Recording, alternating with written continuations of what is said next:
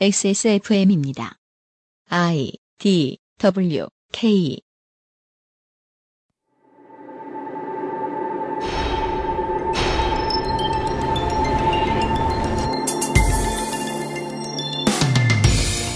면적과 인구 세계 5위, 명목 GDP 세계 8위, 구매력 기준 GDP 세계 7위의 나라지만 우리는 브라질에 대해 아는 것이 축구, 배구, 주짓수 말고는 별로 없습니다.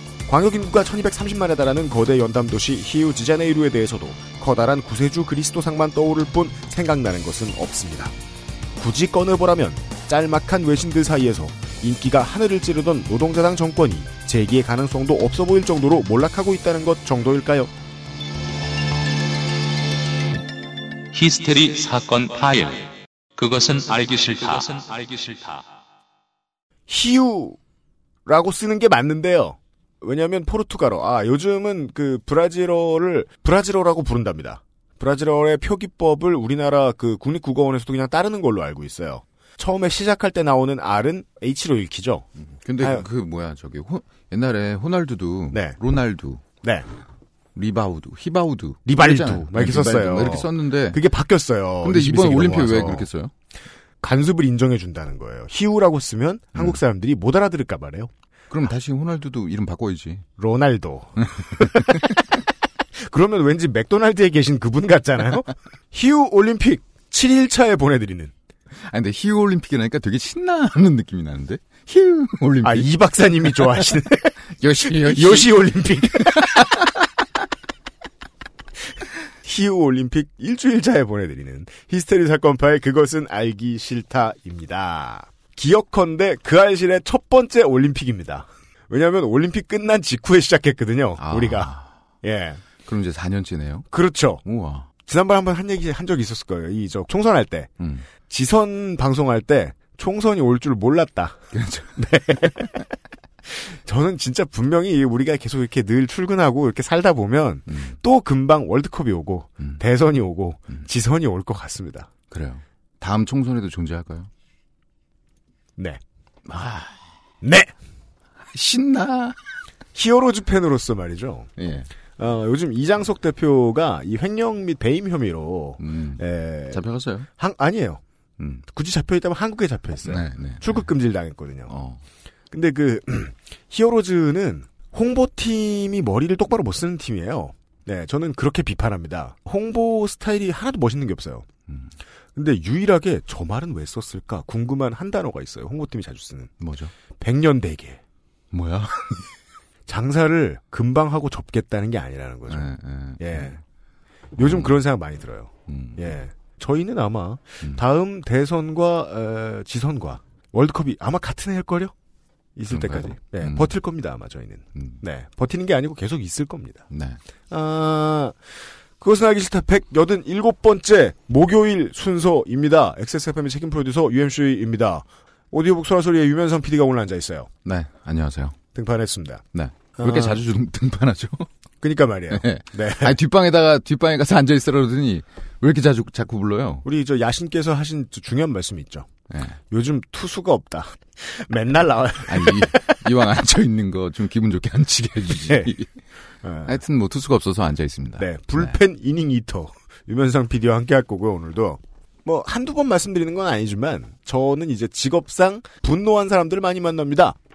인터뷰의 대상이 되는 분들도 그렇고, 글을 쓰시는 분들도 그렇고, 뉴스를 접하는 분들도 분노하시는 분들이 많습니다. 분노는 논리를 무디게 해야 합니다. 매우 섬세하게 만들어질 수도 있는 논리가 갑자기 둔탁해지죠. 단선적이 되고. 두테르테 대통령 이야기를 하면서 인권에 대해서만 이야기를 하다가 치안의 문제에 대한 대안을 내놓지 못하는 사람들. 반대쪽에는 정의의 심판 성애자들이 음. 서로 양보 없이 싸우는 모습을 봅니다. 네. 서울시의 청년수당 문제가 불거지면서 신자유주의 관점에서 일 안 했는데 뭘 먹냐라고만 말하는 사람들. 그리고 복지의 문제 또한 대선 주자 탄압의 문제로만 이 이야기를 접근하시는 분들. 이 평행선을 달리는 모습을 상상하는 것은 어렵지가 않습니다. 이대의 에, 미래라이프 대학 설치와 관련된 갈등에 있어서 어쩌다 그 노래를 부르게 됐고 음. 어쩌다 싸우게 싸우다 이기게 됐고 어쩌다 싸우게 되었고 싸움의 과정에서는 왜 이런 말들 저런 말들이 터져 나왔는가에 대해서 천 가지 만 가지의 기준으로 접근할 필요가 있는데 계급 차별에 기반한 선민 의식 같은 것이라는 잣대도 들이대도 좋은데요. 그 잣대는 들이대야 되는 많은 잣대 중 하나에 지나지 않아야 되거든요. 그렇죠. 게시판에서 말싸움 하시는 분들 보면은 음.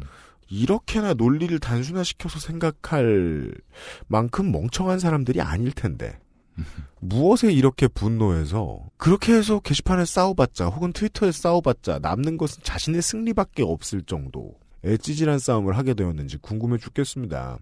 다른 건 몰라도 이런 표면적인 것만 지적할 수 있습니다.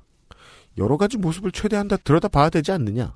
우리가 이 여러 가지 모습을 최대한 보여주지 않는 대표적인 건 외신입니다. 오늘은 브라질로 갈 겁니다. 광고를 듣고 와세요. 그것은 알기 싫다는 에브리온 TV 용산에 가면 꼭 가보고 싶은 컴스테이션. 바른 선택, 빠른 선택, 1599, 1599 대리운전. 맛있는 다이어트 total care 아임닭. 나의 마지막 시도 퍼펙트 25 전화 영어.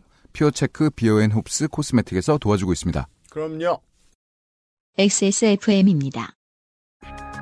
3D 디자인 업체를 위한 GTX 960, 970 혹은 향후 GTX 1070과 1080에도 문제없을 디자인 업무 시스템 좀 더 고사양이 필요한 자동차 디자인을 위한 쿼드로 그래픽 맞춤 시스템 디자인 업체의 자재 담당자는 한참 머리를 쥐어뜯으며 사양을 맞춘 후에도 고장이라도 나면 어쩌나 발을 동동 구릅니다. 컴스테이션을 떠올려 주십시오. 견적부터 AS까지 그냥 저랑 대화하시는 것으로 모든 것을 해결하실 수 있습니다. 업체의 미래를 위한 투자. 주식보다 컴스테이션이 나을지도 모릅니다. 컴스테이션과 조용한 형제들을 믿어주십시오. 낭만의 도시 프라하에서 온 특별한 화장품 목욕용품 퓨어체크. 맥주 홉 추출물과 식물성 자연 성분이 피부를 편안하고 깨끗하게, 머릿결은 윤기 있고 부드럽게. 아름다운 디자인과 기분 좋은 향기로 나만의 포근한 well life를 연출해 보세요. 마뉴팍투라의 수출용 제품을 합리적인 가격으로 국내에서도 만날 수 있습니다. 인터넷 검색창에 퓨어체크 또는 마뉴팍투라로 검색하세요. 우리가 브라질 구경할 일이 별로 없습니다. 없죠. 예. 근데 없는데 이미지는 꽤 큰 나라라고 볼 수 있어요. 왜냐면 큰 나라예요. 난 물론 땅도 크고 세계에서 다섯 번째로 큰 나라고. 그러니까 우리가 그 나라에 대해서 아는 게 없는데 음. 뭔가 알 것 같은 나라. 우리가 녹, 노 컬러를 보면 음. 오클랜드 애틀렉스, 애틀레틱스 같은 걸 생각하지 않아요. 브라질을 생각하지. 그렇죠. 뭔가 존재가 당연한데 거기서 뭐 하는지는 우리가 줘도 모릅니다. 마치 이 파나마 지협이라고 부르는 게 맞을 거예요. 해협보다. 파나마 지협 아래의 아메리카 대륙을 이제 남아메리카라고 부르는데 세계의 면적에 이제 극지방을 합하면 그래도 10%가 넘는 수준입니다. 인구 밀도가 높지 않아서 그렇지 음. 되게 큰 곳이잖아요. 이제 북반구에 살고 있는 우리들이 생각하는 수준이 어, 여기에서 드러나는 게 아닌가 싶을 정도로 그동안 몇십 번의 올림픽을 했는데 남아메리카에서 열리는 올림픽이 이번이 처음이라는 게 좀 이상하기도 해요. 음. 네. 그렇네요. 그리고 자꾸 그 생각이 불과 한 10년 전 음. 때만 해도 흉한 일로는 거의 안 나오고 늘 룰라의 이름을 들려줘야 하는 때에 브라질의 이야기가 나왔는데 네. 외신에서 정치 이야기를 하는데 그 정치인의 지지도가 너무 높다. 어. 요즘 장사가 너무 잘 된다 저 나라가. 그런 건 뉴스화 될 문제가 아니거든요. 그렇죠. 뭐가 얼마나 잘 됐길래 맞아요. 저렇게 뉴스로 많이 나오나 음. 궁금했었던 적이 있었어요. 맞아요. 저도 그랬어요. 네. 저, 저 양반 뭐야? 뭐 구세주야? 뭐 이런 생각했었죠. 네. 뉴스를 보면서. 그 이상했어요. 음. 몇년 뒤에 민주당 대선 경선이 있을 때 한국민주당이요. 네. 네. 한민당이 아니에요. 그 우리나라 민주당에서 대선 경선할 때 김두관 의원이 당시 이제 경남지사직을 벌인 후보 캠페인으로 전면에 내세웠던 피규어가 룰라 대통령이었어요. 음. 예. 보면서도 신기했죠. 한국에서는 지지율이 높다는 것만 알려졌어요. 음. 남미가 보통 이제 그 좌파 바람이 불어서 좌파 정권이 많이 잡고 있는 데가 많다는 것 정도는 그냥 상식적으로 상식으로 알고 있지만 어쩌다가 그렇게 인기가 많게 되었는지 뭐 이런 건 전혀 모르겠거든요. 네. 룰라라는 브랜드가 에, 세계에서 좀 먹히긴 먹히는가 보다 음. 정도의 생각만 하고 있다가 요즘 뉴스를 보면 아니 근데 김두관 씨가 네, 잘못 잡았어요. 지금 누군지도 모르는데 좋은 우리는 솔직히 캠페인이 아니었다고. 예, 잘못 예. 잡았다. 그렇습니다. 예. 그렇게 됐잖아요. 그러니까 내내 치킨한테 지죠. 내내 치킨 맞나? 그 아저씨? 올림픽이 시작되면 어, 스포츠 스타들 조명하느라 어차피 언론이 정신이 없어지기 때문에 음. 그 얘기가 쏙 들어갔어요 요즘은. 그렇지만 어, 올림픽이 개막하기 직전까지는 음. 계속해서 치안 문제, 음. 이 나라 돈 없다. 그리고 정권은 매우 위험하다. 현재. 예, 심지어 지금은 대통령이 직을 내렸죠. 직에서 내려왔죠. 그렇죠. 그래서 지금 부통령 네. 임시권한 체제로 가고 있는데 그러면서 집권당의 부패 스캔들 이야기가 나오는데 음. 단신으로만 보고 있으면 우리가 이런 뉴스에 그 단련이 돼서 그런지 고지고대로 받아들여지지가 않는 거예요. 음. 정말 스캔들인가? 음. 중국에서 음. 비리 정치가 척결한다. 네. 라는 말은 그냥 반대파 숙청에 다른 말이잖아요. 그렇죠. 그냥 그런 거 당했나? 음. 모르겠어요. 의심이 되는군요. 네, 네. 고지고대로 안 들리는 거지. 당연합니다. 한국에서 네. 그런 걸 하루 이틀 봤어야죠. 그렇죠. 그래서 윤세민 기자를 브라질에 보내봤습니다. 네. 브라질에 보내진 않았고요. 브라질에 윤세민 기자 나와주세요. 그러니까 점, 점 BR 사이트들을 돌아보게. 브라질은 지금 실제로 어떤 전국인가를 음. 한번 알아본 다음에 뉴스를 보시는 건 어떨까? 저희들이 준비할 수 있는 올림픽 특집의 전부입니다. 윤세민 기자가 지난주에 고생을 많이 했습니다. 네, 안녕하십니까. 윤세민입니다. 네. 네. 왠지 오- 은근히 방송이 오랜만이네요. 그래요? 그렇죠? 네, 한 주를 건너 뛰어서 그런지, 음. 아 그렇군요. 네, 이렇게 네. 좀 느낌이 어색합니다. 맞아요. 자주 등판해도 된다는 소리예요, 이게. 그리고 오프닝에서 히우 디자네이루라고 말씀하셔가지고, 네. 이 원고에 잔뜩 써 있는 리우 디자네이루를 어떻게, 이제부터 리우로 가죠. 예. 우리는 국립국어원의 태도를 따르기로 합니다. 사람들이 그렇게 알고 있으니 일단 그렇게 간다. 그러니까 낙장불입 마인드예요, 은근히 이 표기 방법이. 예. 네, 오늘은 브라질 이야기입니다. 음. 아, 브라질은 1500년에 포르투갈에게 발견됩니다. 그렇죠. 아, 처음부터 매우 그 서구적인 시각입니다. 발견되었어요. 네. 그 당시 브라질에서는 붉은 염료를 채취할 수 있는 pau brasil이라는 나무가 있었는데 네. 영문으로는 brazilwood라고 합니다. 음.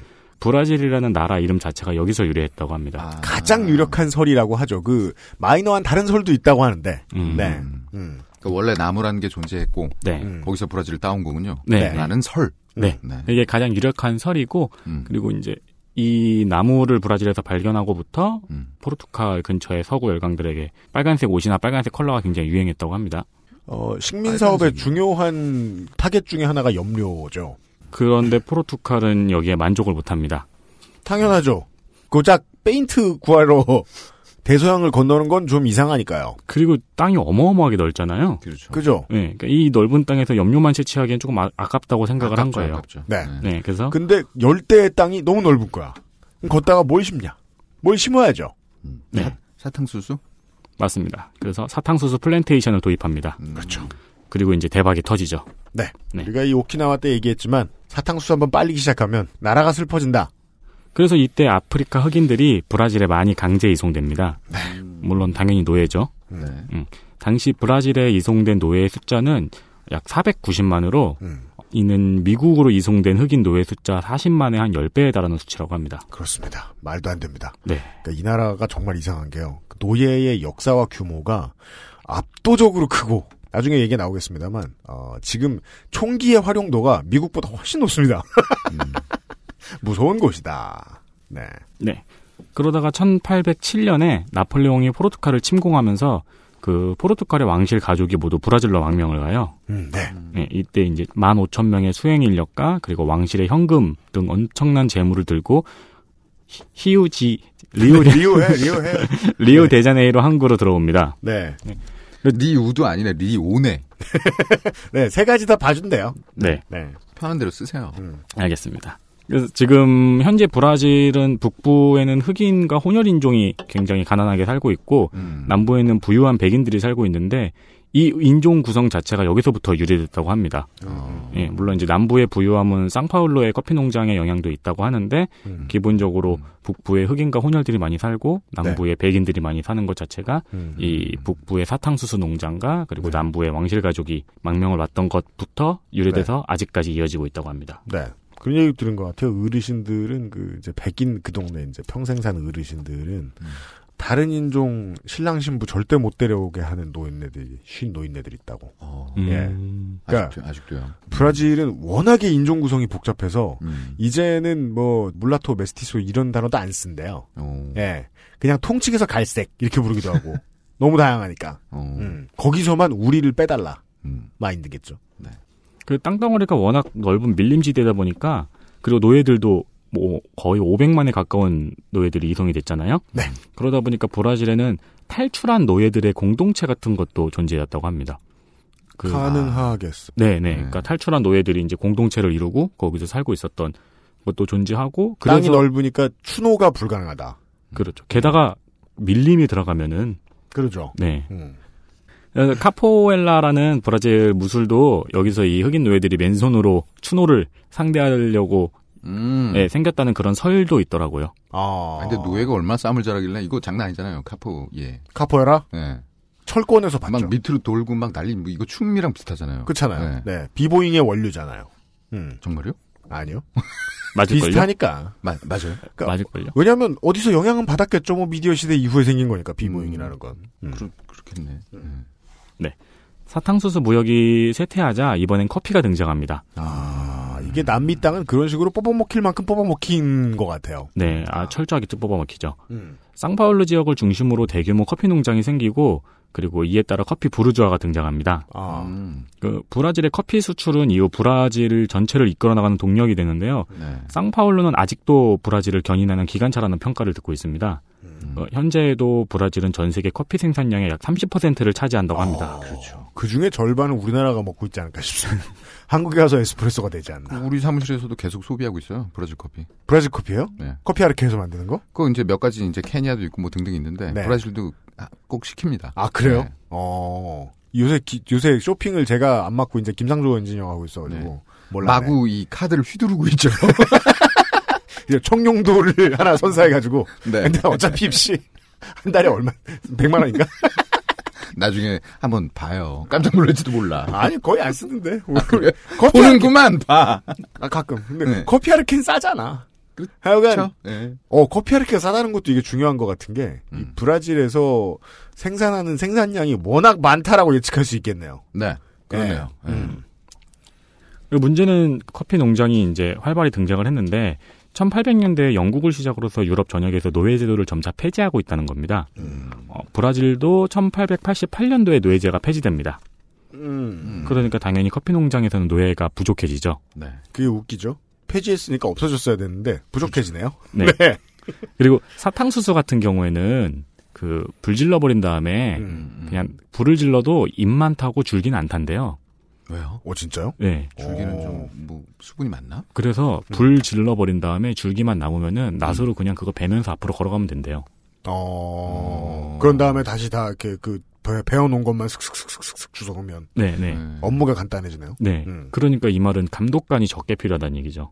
아 음. 네. 근데 음. 커피 같은 경우에는 이 빡세잖아요. 그쵸. 이 열매도 다 봐야 되고 음. 빨간 것만 채취를 해야 되고 그러니까 네. 귤이나 감보다 더 빡세 보이던데? 보, 얼른 보기에는. 네, 네. 그래서 이제 노예 숫자도 더 많이 필요해지는 거고 음. 감독자도 많이 필요해. 감독자도 많이 필요해지는 거고. 아 돈이 많이 드는 산업이군요. 네. 그 노예제가 폐지되다 보니까 브라질은 유럽 대륙에 이민의 문을 열어줍니다. 아. 네 이런 식으로 해야죠. 네, 그래서 뭐 이탈리아에서 제일 많이 유입이 됐고 그외 유럽의 여러 나라에서 브라질로 이민을 많이 왔다고 합니다. 네. 음. 그 이민의 문을 열어주면서 같이 시행됐던 게 바로 표백화 정책입니다. 남미를 이해하기 위해서 제일 중요한 단어인 것 같아요. 표백화 음. 정책. 네. 예. 네. 간단하게 이야기하면은 피부색을 희석시켜서 백인들의 나라로 만들자는 정책이었습니다. 네. 무슨 뭐 단어가 참 직, 직접적이고 좋은데. 그러니까 네. 아니 그러니까 청소 안 된 욕조를 다루듯이 국가를 통치했어요. 이런 거 이제 우리나라 화장품에서는 whitening이라고 하는데. 예. 둘 다 이상하네요. 네. 아, 집중적으로 하니까 intensive. 예. intensive white whitening. 아 이상하다 진짜. 음. 표백화. 아, 이상해요 진짜. 예. 그래서 결과적으로 지금 브라질은 세계 최고의 혼혈 국가입니다. 그러니까 연락에 섞입니다. 네. 예. 이 비슷한 그 과정을 일본도 겪잖아요. 음. 지금 그, 그, 일본이 아예 지금은 일본 국적을 가지고 있지 않은 너무 많이 나가서 그런 동포가 가장 많은 곳이 브라질이라고 하더라고요. 어, 그래요? 아예 장려를 했대요, 나가라고. 어. 예. 그 일본이 약간 좀 인종을 좀 약간 우성인자로 음. 개발하고자 하는 뭐 그런 게 있지 않나요? 아, 그래서 저 서열학형 이상한 사람 쫓아낸 거야? 그건 아니, 그냥 산업의 문제였던 것 같은데, 음. 네, 하여간 뭐 지금 말. 뭐 예. 150만 이상의 일본계들이 예. 살고 있다고 하죠. 맞네요. 네. 현재 브라질에는 약 50%의 백인, 43%의 혼혈, 음. 그리고 6%의 흑인과 1% 정도의, 정도의 아시아 인디오 원주민으로 구성이 되어 있습니다. 음. 여기서 보면 흑인은 겨우 6%밖에 없잖아요. 네. 근데 흑인의 DNA를 가지고 있는 사람은 80%가 넘는다고 합니다. 어, 인류네요, 인류. 이- 네. 여기는 지금. 조상들이 다 DNA를, 네. 그리고 인종조사 자체도 자신이 어떤 인종이라고 생각하느냐라는 질문에 대답하는 형식으로 조사가 됩니다. 그건 자기 성격이 어떤 거냐라고 물어보는 것 같은 느낌이네요. 그래서 실제보다 백인의 비율이 올라가 있는 결과라기도 하고요. 음. 명확한 구분이 아니죠. 아, 한 며칠 지하에서 게임하고 나오다가 난 백인이라고 생각한다고 답한다는 거야? 옛날 모르겠지만. 옛날 호나우도 있잖아요. 네. 그- 아, 아, 네. 네. 아, 그 양반. 네, 그 양반이 자기가 백인이라고 했는데 음. 그게 뭐 브라질에서는 그렇게 무리가 가는 발언이 아닌데 아, 유럽이나 그래요? 전 세계 쪽에서 좀 비웃었다고. 아, 네. 브라질의 특수군요. 네, 그런 아니, 이야기도 있다고 하더라고요. 표백화 정책을 했는데 음. 그 그걸 구분하는 기준은 색이 아닌 건가요? 그죠? 네. 인종이잖아요. 희한하네요. 근데 너무 많이 섞여서 음. 알 수도 없고 음. 이 질문을 할 필요가 없는 거네요. 내가 무슨 인종이라고 생각하느냐. 그러니까 족보가 네. 따로 안 써 있으면 어디서 섞였는지 알 수도 없죠. 그리고 족보는 또 엄마 이름 안 써놓으니까 아, 이 나라 이 나라 족보는 어떨지 모르겠다만 있는지도 모르겠다만 의미가 없는 질문을 하는 거네. 근데 여기에다가 음. 그나 비슷한 질문 한국에서 무슨 질문 하는지 알았어. 뭐예요? 본인이 중산층이라고 생각하느냐. 아, 절대 할 필요 없는 질문. 음. 네. 이처럼 국민 대부분이 각각 다른 케이스의 혼혈이기 때문에 음. 혼혈을 구분하는 명칭만 10개가 넘습니다. 음. 어. 이 사람들은 그 아빠가 흑인이었는지 할머니가 흑인이었는지 증조 할아버지가 흑인이었는지 이런 것도 아. 이제 다 음. 예, 구분하는 명칭이 있고 그렇다고 하더라고요. 그렇겠네요. 언어는 네. 그렇게 발전하니까. 네. 그래서 표면적으로 인종차별이 없는 나라로 알려져 있습니다. 그렇습니다. 다 섞여 있으니까요, 뭐. 음. 네. 네. 그러나 거주 지역과 경제 수준의 차이는 매우 명확합니다. 음. 아까도 말씀드렸다시피 예전에 사탕수수 농장이 있던 브라질 북부에는 혼혈 인구가 많이 살고요. 음. 네. 그리고 북동부 지역에는 흑인들이 많이 삽니다. 음. 음. 그리고 부유한 남부 지역은 거의 백인들이 거주합니다. 음. 예, 그리고 이 지역 간의 빈부 격차는 엄청납니다. 음. 실제 각 지역의 모습도 큰 차이가 있다고 하는데요. 음. 북부는 아마존 근처에 있어서 남미 정글의 느낌이 나고 음. 흑인들이 많이 사는 북동부 지역은 아프리카 문화가 많이 녹아 있고 도시의 모습도 아프리카와 비슷하다고 합니다. 그리고 남부는 이탈리아나 독일에 온 느낌이 난다고 합니다. 순전히 건설이 잘 돼 있어야 그럴 거 아니에요. 네. 그리고 이제 눈에 보이는 사람들도 백인. 음, 눈빛이 파란 백인들이 많이 보이게 되니까. 네. 자, 그 이후 브라질은 독립하고 독재하고 공산당 태동하고 억압하고 쿠데타하고 독재하고 등등 예. 음. 우리 모두에게 익숙한 근대사를 거치게 됩니다. 우리가 다루는 그 알실이 다루는 나라들은 다 이래요. 음. 절대항정이 뒤집어진 다음에 민주정부가 알아서 생겨나서 그 민주정부가 절대항정이 하던 척식 및 식민 사업을 음. 계속한 나라. 네. 몇개 없잖아요. 1, 2차 세계대전의 주인공들. 음. 빼고는 다 쿠데타 하고 다시 뒤집히고 또 뒤집- 쿠데타 하고 독재하고 네, 독재하고 어 그것 중에 하나 빠지지 않는 게 또 산업화죠. 산업화. 음. 1950년대에는 상파울루 인근에 대규모 자동차 공업 단지가 생깁니다. 음. 그리고 이 자동차 단지에서 강력하고 조직적인 노동 세력이 생기기 시작합니다. 네. 1970년대 오일 쇼크로 인해서 이 자동차 단지에서 대규모의 파업이 일어나는데 네. 이때 수염이 덥수룩한 사람이 나타나서 명연설로 대중을 휘어잡고 파업을 주도합니다. 음. 이 사람의 이름이 루이스 이나시우 룰라 다 시우바. 네. 음. 오늘의 주인공인 세상에서 인기가 가장 많았던 대통령, 네. 바로 브라질의 룰라 대통령에 대한 이야기입니다. 네. 전에 말이죠. 이 브라질 사람 성 읽는 법에 대해서 설명을 드린 적이 있었거든요. 어. 들어도 들어도 이해를 못 하겠어요. 그냥 긴 이름 중에 한 단어 뽑아가지고 이 불러주는 것 같긴 한데. 음. 그리고 그 표기법이 음. 표기법이 다 달라가지고 네. 이것 때문에 고생을 했던 게 옛날에 베트남이었거든요. 아, 그렇죠. 후이스잖아. 후이스 아나시우. 시우바도 이제 실바로 써 있는 데도 많고. 아, 그래요? 시우바로 쓴, 쓴 데도 많고. 네, 시우바로 쓴 데도 많고. 네. 그러니까 지금 그, 그 포르투갈어나 스페인어에 대한 아, 한국 표준어의 이해가 발전 중이라 아직 음. 표기가 너무 다양해요. 약간 후이 루이스 이나시우 룰라 다 시우바로 하겠습니다. 네, 그냥 룰라로 하겠습니다. 네. 이 룰라는 가난한 북동부 출생입니다. 음. 원래 룰라의 부모에게는 7명의 자녀가 있고 룰라는 이 중에서 막내였다고 합니다. 아, 네. 룰라의 아버지가 근데 갑자기 일자리를 찾겠다고 브라질 남부로 떠나버립니다. 음. 음, 갑자기요? 네. 그럼 그 전에 일이 없었다는 얘기인가요? 뭐 이것저것 열심히 했겠죠. 음. 그왜 저 못 사는 동네의 아빠들은 멀리 멀리 가잖아요. 그렇네요. 예. 네. 돈만 붙여주다가 어느 날 연락 끊기고. 기록이 아빠 되고. 네. 네, 돈만 붙이다가 어느 날 연락이 끊기니까 음. 결국 생계는 룰라 어머니의 몫이 되어 있는데 아 정말 그랬군요. 네. 네. 일곱 명의 자녀를 데리고 어머니 혼자 뭐 도저히 답이 안 나오는 거죠. 음. 어. 그리고 가지고 있는 뭐 당나귀 이런 가산들을 모두 팔아서 음. 어. 일곱 명의 자녀를 데리고 남편을 찾아서 남부로 떠납니다. 어.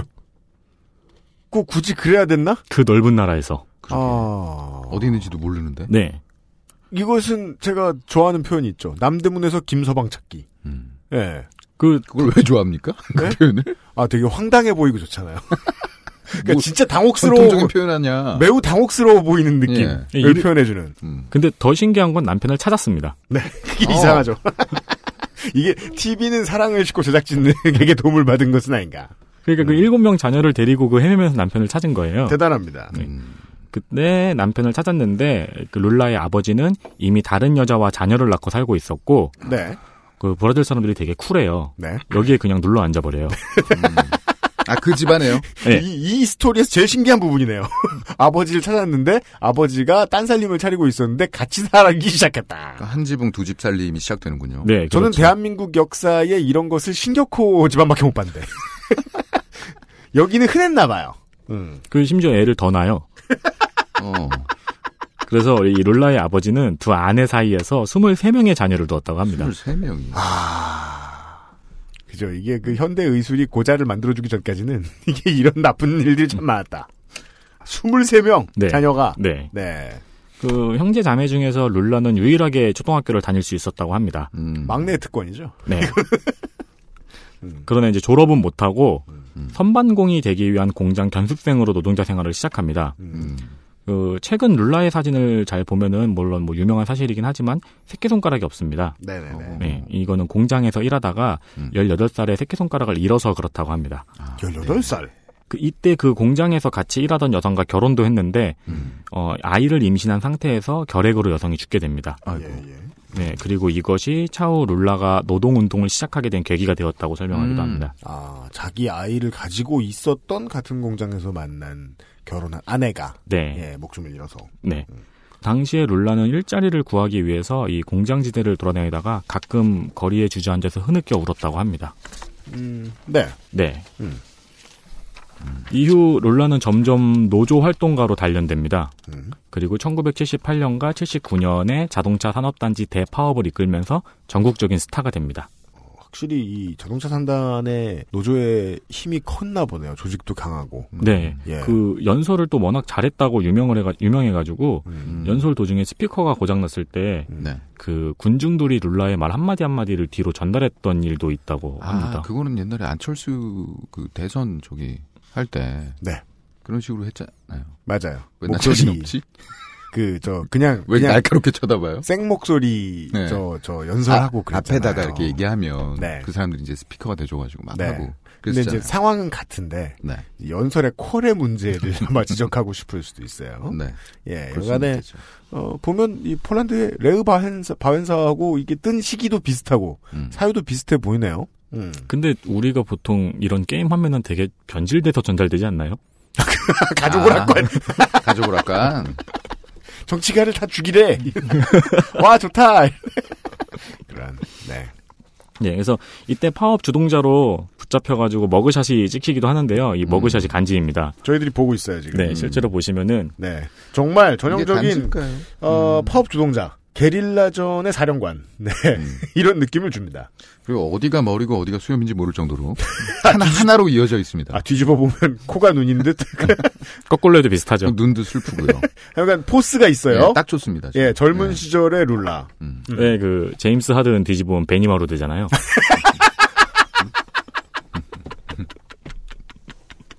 매우 그러네요. 네. 네. 네, 그래서 룰라는 1980년도에 노동자당을 창당합니다. 음. 이 노동자당은 브라질 좌파 정당에서 가장 성공한 당이 되는데요. 음. 어, 그리고 1986년에 연방 하원 의원으로 당선됩니다. 음. 연방 하원 의원으로 당선되고 3년이 지난 1989년부터 대선에 도전합니다. 80년도에 창당했고 7년 뒤에 하원. 10년 만에 대선. 10년도 아니죠. 약간 출마 중독이 있었네요. 아, 우리 일반적인 후보 분석. 이게 사실 멋있게 얘기해주고 싶은데 일반적으로 분석하기에는 예. 예, 맞아, 환장. 체급은 계속 높여졌어. 맞아, 체급도 음, 올라갔어요. 올라- 올리고. 그러니까 환장했다. 근데 이게 환장한 경우에 유일하게 봐줄 수 있는 케이스가 있어요. 음, 다 당선되면 돼요. 그건 그렇죠. 근데 또 다 당선이 안 돼요.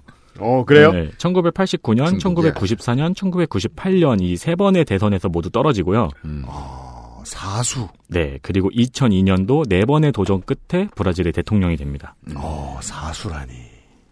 사수면 뭐 할만하죠. 사수면 대통령인데. 김대중 전 대통령 정도밖에 없었을 거예요. 그렇죠, 아마. 그렇죠. 예. 예. 음.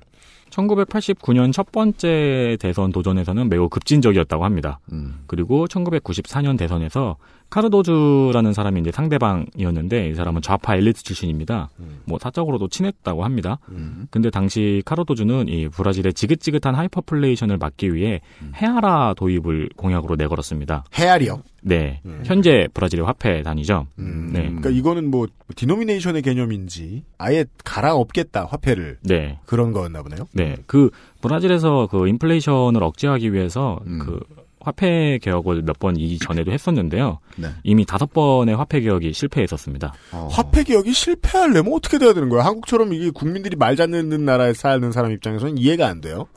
무슨 새로운 화폐를 받아온 다음에 태우나?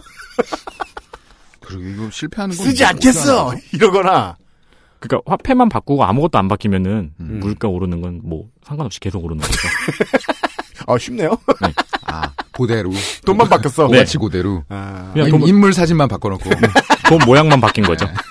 아, 그냥 콜렉터들을 위한. 아, 네. 그 화폐 개혁을 공약으로 내걸고 또 이 상대방인 카르도주는 음. 경제 정책으로 에너지 통신 부분의 민영화를 주장했습니다. 어허. 민영화. 네. 그 룰라는 카르도주의 이 정책들이 네. 사기라고 강력하게 비판했었습니다. 어.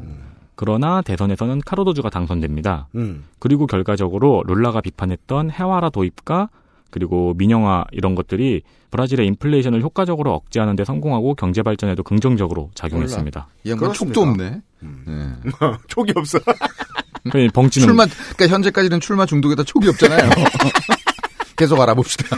앞으로 10년간 더 낙, 낙방을 할 거고요. 그 네, 벙- 낙선할 거고. 벙찌는 거죠. 네. 네. 아, 그래서 태세 전환 하네요. 하네요. 네. 그래서 이것은 룰라가 실용주의 노선으로 전환하게 된 계기가 됩니다. 한나라당 입당. 이런 느낌의. 네. 그래서 이제 1998년 세 번째 대선 도전에서는 음. 그 카르도주의 업적을 인정하고 해와라 도입과 민영화의 긍정적인 측면을 인정합니다. 그리고 네 번째 도전이었던 2002년에는 경제 성장의 중요성을 강조하고 신자유주의를 일부 수용하며 카르도주의 정책을 이어나갈 것이라고 말합니다. 음, 정치인이 됐군요. 네. 그리고 이전과는 달리 이전에는 그냥 티셔츠에 야구 모자를 쓰고 대선 운동을 다녔다고 합니다. 아, 근데 2002년에는 깔끔한 정장을 입고 정치 마케팅 전문가를 영입했다고 해- 해요. 어. 이때 영입한 마케팅 전문가가 룰라 Peace and Love이라는 구호를 만들었는데 음. 이거는 기존의 전통적인 남미 좌파의 구호가 아니고 다분히 아, 마케팅적인 구호라는 평가가 있습니다. 아, 이것은 마치 그, 어, 지난 지선에서 보았던 당신 곁에 누가 있습니까 같은. 네. 그것도 그건데 자라섬 재즈 페스티벌 캐치프레이즈 같은 느낌. 아, 진짜 그러네요. 네. 네, 네. 어. 네, 그래서 이 룰라의 실용주의적인 태도 변화를 잘 보여주는 사례로도 지적이 됩니다. 음. 선거 운동 중에도 러닝메이트인 부통령을 자유당 대표이자 섬유재벌인 호세 알랑카르를 선정합니다. 아, 재벌. 여기 중요한 건. 네. 음. 그러니까 이제 상대방 대표이자 재벌을 부통령으로 예, 음. 선정을 합니다. 아, 이건 마치 이, 이 노무현 정몽준 어, 연대 같은 그 생각했는데 네 홍석현의 뭐 러브샷 같은 예. 홍석현 주미대사 같은 예, 그런 네. 느낌. 음. 네, 그래서 그때 룰라가 이때 세계가 변하고 브라질도 변했다, 음. 나도 변했다라는 말을 했다고 하네요. 네. 이 과정에서 룰라를 오랫동안 지지했던 브라질의 급진적인 좌파들은 음. 변절을 이야기하면서 떨어져 나가기도 합니다. 네. 이게 이제 정치 마케팅 전문가를 갖다 쓰는 이유죠. 떨어져 나가는 표와 붙을 표에 대한 계산을 해주는 사람이 옆에 있었다. 네. 음. 그리고 2002년에 당선이 되죠. 음. 당선 후에도 전임 정권의 정책을 그대로 승계하고 음. 상대 당을 지지한 인사들을 경제 요직에 앉히고 또 기업인을 장관으로 임명하고 연금 제도를 개혁하는 등 음. 신자유주의의 제도를 일부 도입하였습니다. 음, 네. 열심히 했구만요. 네. 검정도 하고 뭐. 음. 네. 그러나 이제 룰라의 업적 중에서 가장 주목받는 것은 바로 사회복지 정책이죠. 네. 네, 볼사 파밀리아라고 불리는 정책인데요. 네. 네. 중요한 단어가 나왔습니다. 볼사 파밀리아. 네, 이 정책은 취임 첫 해부터 시행한 정책인데 학자금, 산모 영양 공급, 식량 보조, 가스비 보조 등 생활비 전반을 지원하며 음. 그리고 이 기금의 특이한 점이 이 기금을 받기 위해서는 아이를 꼭 학교에 보내야 한다는 조항이 있었다고 합니다. 학교에 죽도록 안 보냈다는 얘기입니다. 이 나라의 부모들은 애들을. 그렇죠. 이거는 무슨 60년대 한국 수준이잖아요. 일단은 룰라 본인도 성재 중에 집 밖에 학교를 못 갔는데 그것도 다니다 말았고. 전 당장 뭐 우리 아버지도 그 자식 중에 몇 명은 그냥 저 뗄 나무만 베게 해왔거든요. 음. 예. 근데 이게 못 보내 그안 보낸 게 아니라 못 보낸 거죠. 그래서 이 보조를 하는 거 아니에요. 그렇죠. 보조를 줄 테니 학교는 보내라. 네. 음. 그러니까 인식의 전환을 꾀하는 거죠. 이걸 2002년부터 시작했다, 브라질은. 그 심지어는 결석률이 15% 이상이면은 지원을 중단했다고 합니다. 네. 아파도 오, 가야죠. 애들 되게 게으른 애들한테는 되게 천형이네요. 네. 예. 또한 아이들의 건강 검진을 정기적으로 실시하기도 합니다. 음. 어, 그 시행 초반에는 지원을 받는 가구가 300만 가구에 불과했는데 네. 2013년에 와서는 1,380만 가구로 늘어납니다. 1380만 가구인데 인구수가 2억이 넘는 인구수 정도를 대충 생각을 해보면 어, 상당히 많은 빈곤층에게 이 복지 혜택이 돌아갔다고 예상할 수 있나요? 네, 그렇습니다. 그 심지어 사회복지 직원이 누락된 빈곤층을 찾으면 이에 인센티브를 제공했다고도 합니다. 어. 그 우리나라의 동사무소에 가가지고 내가 무슨 네. 혜택을 받을 수 있는지 물어보는 현실을 생각하면 굉장히 그러니까 빈곤 파파라치 같은 건- 거잖아요. 네. 그러네요. 네. 그러네요. 아. 이걸 신고하면은 야. 그죠. 이런. 디테일이 중요한 것 같아요. 이런 디테일들을 보면, 아, 진짜로 복지를 하고 싶어서 하려고 하는 거구나 하는 그러네요. 일관성이 네. 보이잖아요. 의지가 보이네요. 근데 우리나라가 이런 문제에 의지가 없다는 걸 사회복지사들의 표정을 보면 알 수 있잖아요. 그분들은 열심히 일하고 싶은데, 워낙 개빡세니까 자리가. 차이점이 조금 있는 건 이 나라는 그 북부 쪽은 문맹률도 좀 높아요. 네. 문맹률. 네, 그렇기 때문에 뭐 이런 디테일이 좀 필요했던 부분도 있었죠. 음. 네. 이 볼사 파밀리아 덕분에 많은 사람들이 빈곤층에서 중산층으로 진입하였습니다. 음. 그리고 이로 인해서 중산층의 소비층이 두터워지면서 경제 성장에 긍정적인 효과를 주기도 합니다. 그러니까 진짜 굉장했던 정책이었던 거예요. 아예 음. 중산층의 범위를 넓힐 정도의 사회복지 정책이었던 거죠. 그렇죠. 음. 애들은 글을 읽을 줄 알게 되고, 예. 전기 요금하고, 그러니까 이런 기초적인 사회 시- 기반 시설을 쓰는 데에 돈 걱정을 안 하게 된 세대. 음. 그래서 이 현재 볼사 파밀리아 덕분에 교육을 받고 빈곤층에서 중산층으로 진입한 세대를 룰라키즈라고 하는데 룰라키즈. 지드래곤이 아닙니다. 네. 예. 네? 네? 아, 옛날에 꼬마룰라 지드래곤 몰라요? 나 뭐, 그거 나 몰라. 몰라? 어. 청취자분들은 알아들으셨을 거예요. 룰라 kids, G-Dragon. 우리, 저, 김상조 엔지니어는 이해찬 세대. 이해찬 kid. 문맹은 벗어났어요. 우린 무슨 우리가. 세대지? 우린 무슨 세대죠? 우리요? 네. 노태우 세대. 뭐야, 그게. 뭐, 뭘까? IMF? 그치. 네, 우리 IMF 때 20살이었잖아요. 맞아요. 네, 근데 이 룰라 kids가 현재 3천만 명 정도가 된다고 합니다. 10%의 보터가 만약에 고정적인 표심을 가지고 있다면 그렇죠. 10%가 넘는 네. 무시무시한 일입니다. 네. 최소 국민의당이 생겨납니다. 그 정도면. 네. 네. 그래서 이 룰라키즈는 브라질 선거에서 늘 중요한 요소로 음. 작용하고 있다고 합니다. 어, 그런 지 한 15년 됐다는 거네요. 예. 네. 음, 그러니까 큰 거죠, 애들이. 음, 또한 룰라 정권 당시의 경제 성장 역시 유명합니다. 그러니까 음. 이게 한국에서 이렇게 많이 다루려고 하죠. 그럼 다 돈 때문인 거야. 자꾸 음. 브릭스 브릭스 요새 브릭스란 단어 안 들리잖아요. 음. 브라질 이 네. 돈 못 벌기 시작하니까. 예. 네네네. 일단 1인당 소득이 4배 증가하고 그리고 IMF 채무도 조기 상환하고 최저임금 50% 인상, 어허. 불평등 계수 하락. 근데 뭐 아무리 하락해도 높긴 합니다. 네. 그리고 일자리 1,400만 개 공급, 그리고 실업률은 5.3% 하락했습니다. 경제 성장률은 2.7%에서 7.5%로 뛰어 올랐고 세배. 경제 규모 역시 세계 12위에서 세계 8위로 진입합니다. 음흠. 물가 상승률은 12.5%에서 5.2%로 억제시키고요. 음. 어, 이건 심시티에서도 보기 힘든 위대한 천- 업적입니다. 천지가 개벽한 수준이죠. 그렇습니다. 네. 예. 좋아할 만해요. 인기 있을 이건 만하네. 거의 747 이상을 이뤄낸 거예요. 그렇죠. 네. 이런 성장이 오직 룰라의 업적만은 아니라는 지적도 물론 있습니다. 왜 안 지적하겠습니까? 네. 어, 브라질은 전 세계적인 원자재 수출국인데 네. 룰라의 집권 시기가 중국의 성장세와 함께 전 세계적으로 원자재 값이 호황이었기 때문이라는 지적도 있고 음. 또한 룰라가 임기 시작하면서 전 정권의 정책들을 그대로 이어받아서 적용한 것들이 많거든요. 특히 음. 경제 정책 같은 경우에는. 네. 그래서 그 정책들이 룰라 집권 시기에 효과를 발휘했다는 지적도 있습니다. 아, 청취자분들 중 다수, 극- 절대 다수인 한국 유권자분들은 이게 무슨 의미인지 알고 있습니다. 좋은 정책을 이어나가는 거 되게 힘든 일입니다. 왜 힘드냐면 나중에 온전히 자기 게 안 되잖아요. 잘 알아요. 이거 보세요. 음. 예. 그래서 저는, 그니까, 박원순 시장의 지금까지를 가장 긍정적으로 보는 이유가 그거예요. 음. 이 철골 구조물들 있잖아요. 네. 다 어떻게든 쓰고 있잖아요. 죽을 똥살 똥을 쓰고 있잖아. 잘 닦아서. 잘 닦아서. 예. 뭐 고가도 뭐 이렇게 좀 이렇게 해가지고 예. 풀도 심고. 네. 그러니까 잘 이어받기. 음, 아주 중요한, 아주 중요합니다. 예, 스킬입니다. 정치인에게. 그 룰라 정권에는 이 와중에 로또도 터집니다. 음.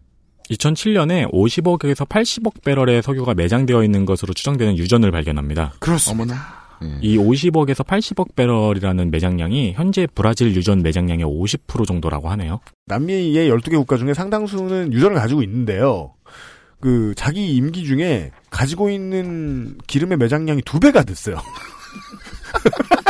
그것은 이상하죠?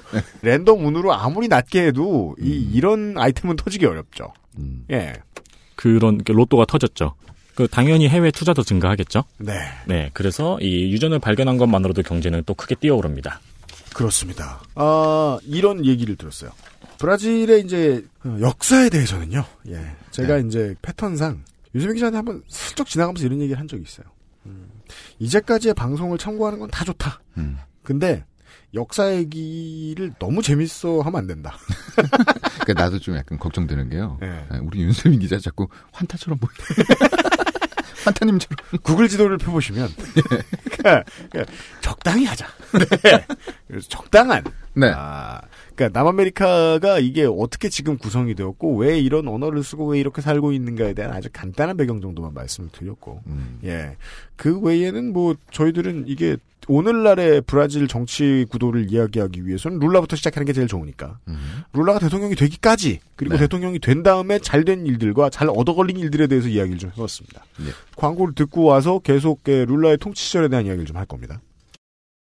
XSFM입니다. 닭가슴살의 비린내와 퍽퍽함이 공포스러웠다면 프리미엄 safe food 아임닭 컴퓨터가 필요하시다고요? 그렇다면 컴스테이션입니다.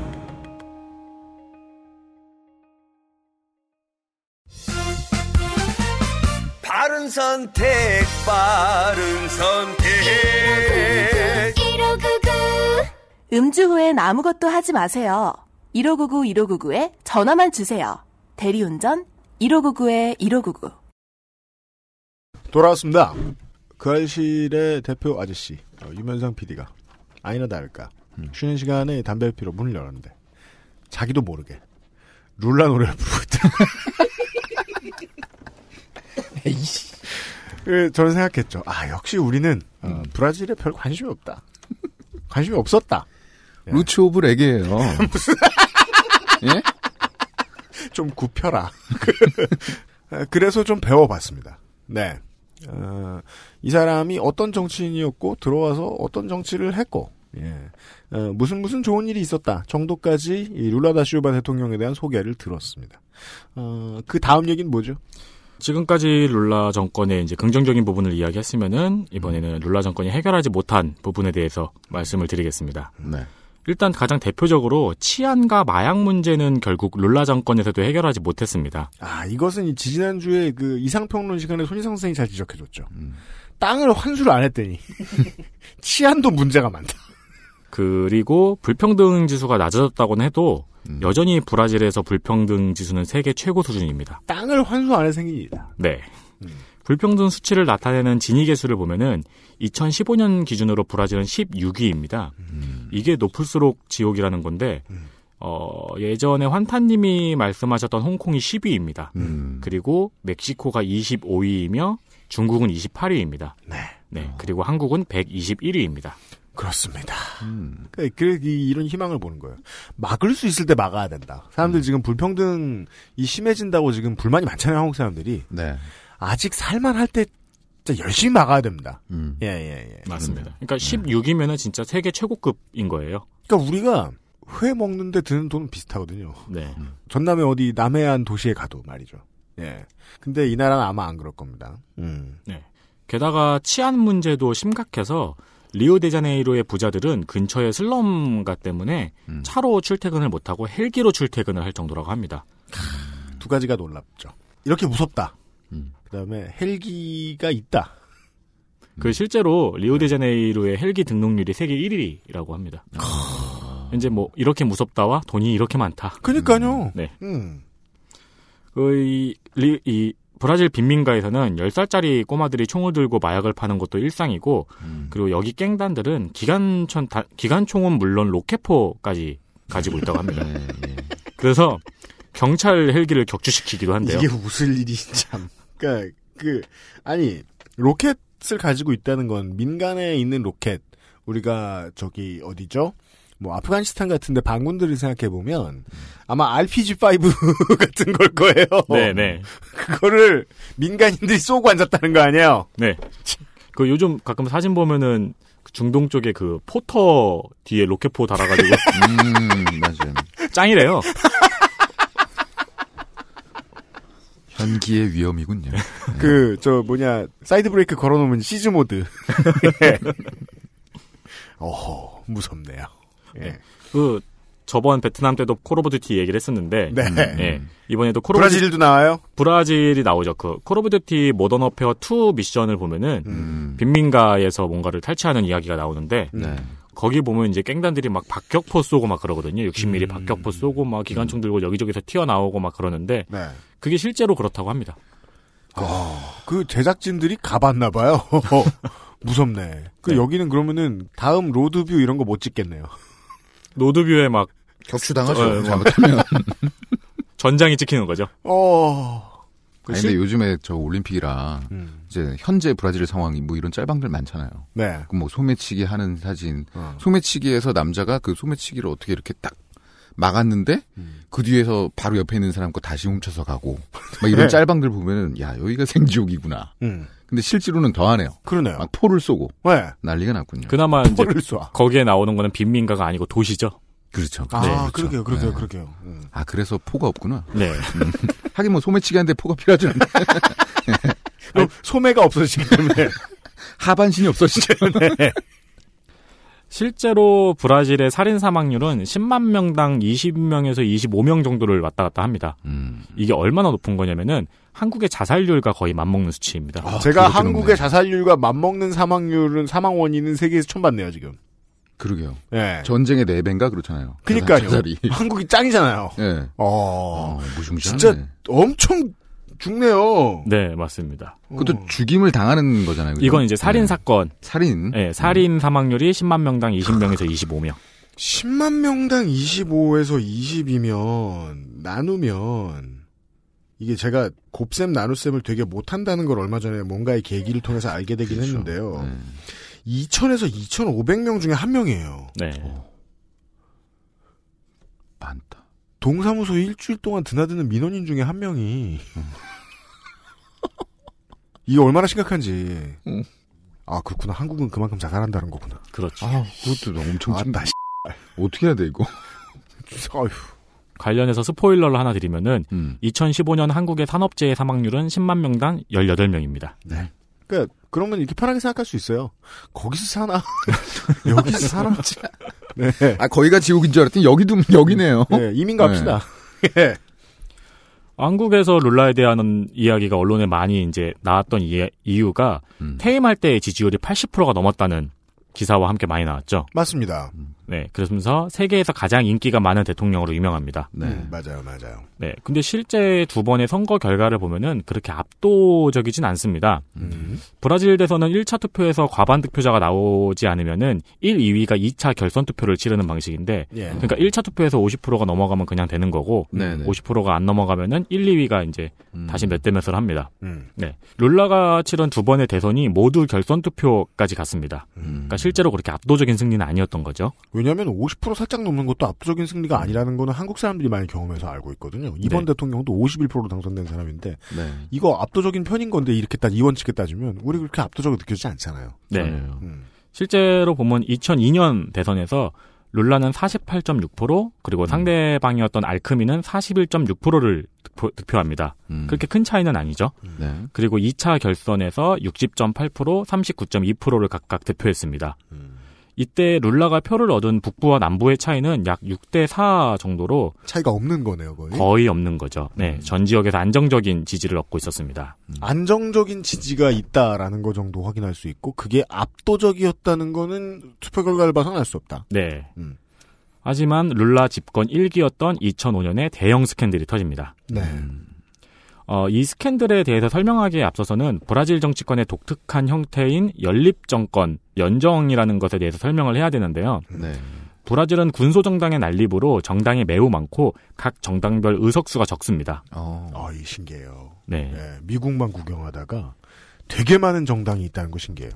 특히 룰라의 노동자당의 경우에는 음. 그 당의 인기가 룰라 개인의 인기보다 항상 못 미쳐서 룰라 집권 당시에도 어, 하원 의석 513석 중에 노동자당의 의석은 4분의 1도 안 되는 91석이었고 음. 상원 81석 중에서도 겨우 14석이었습니다.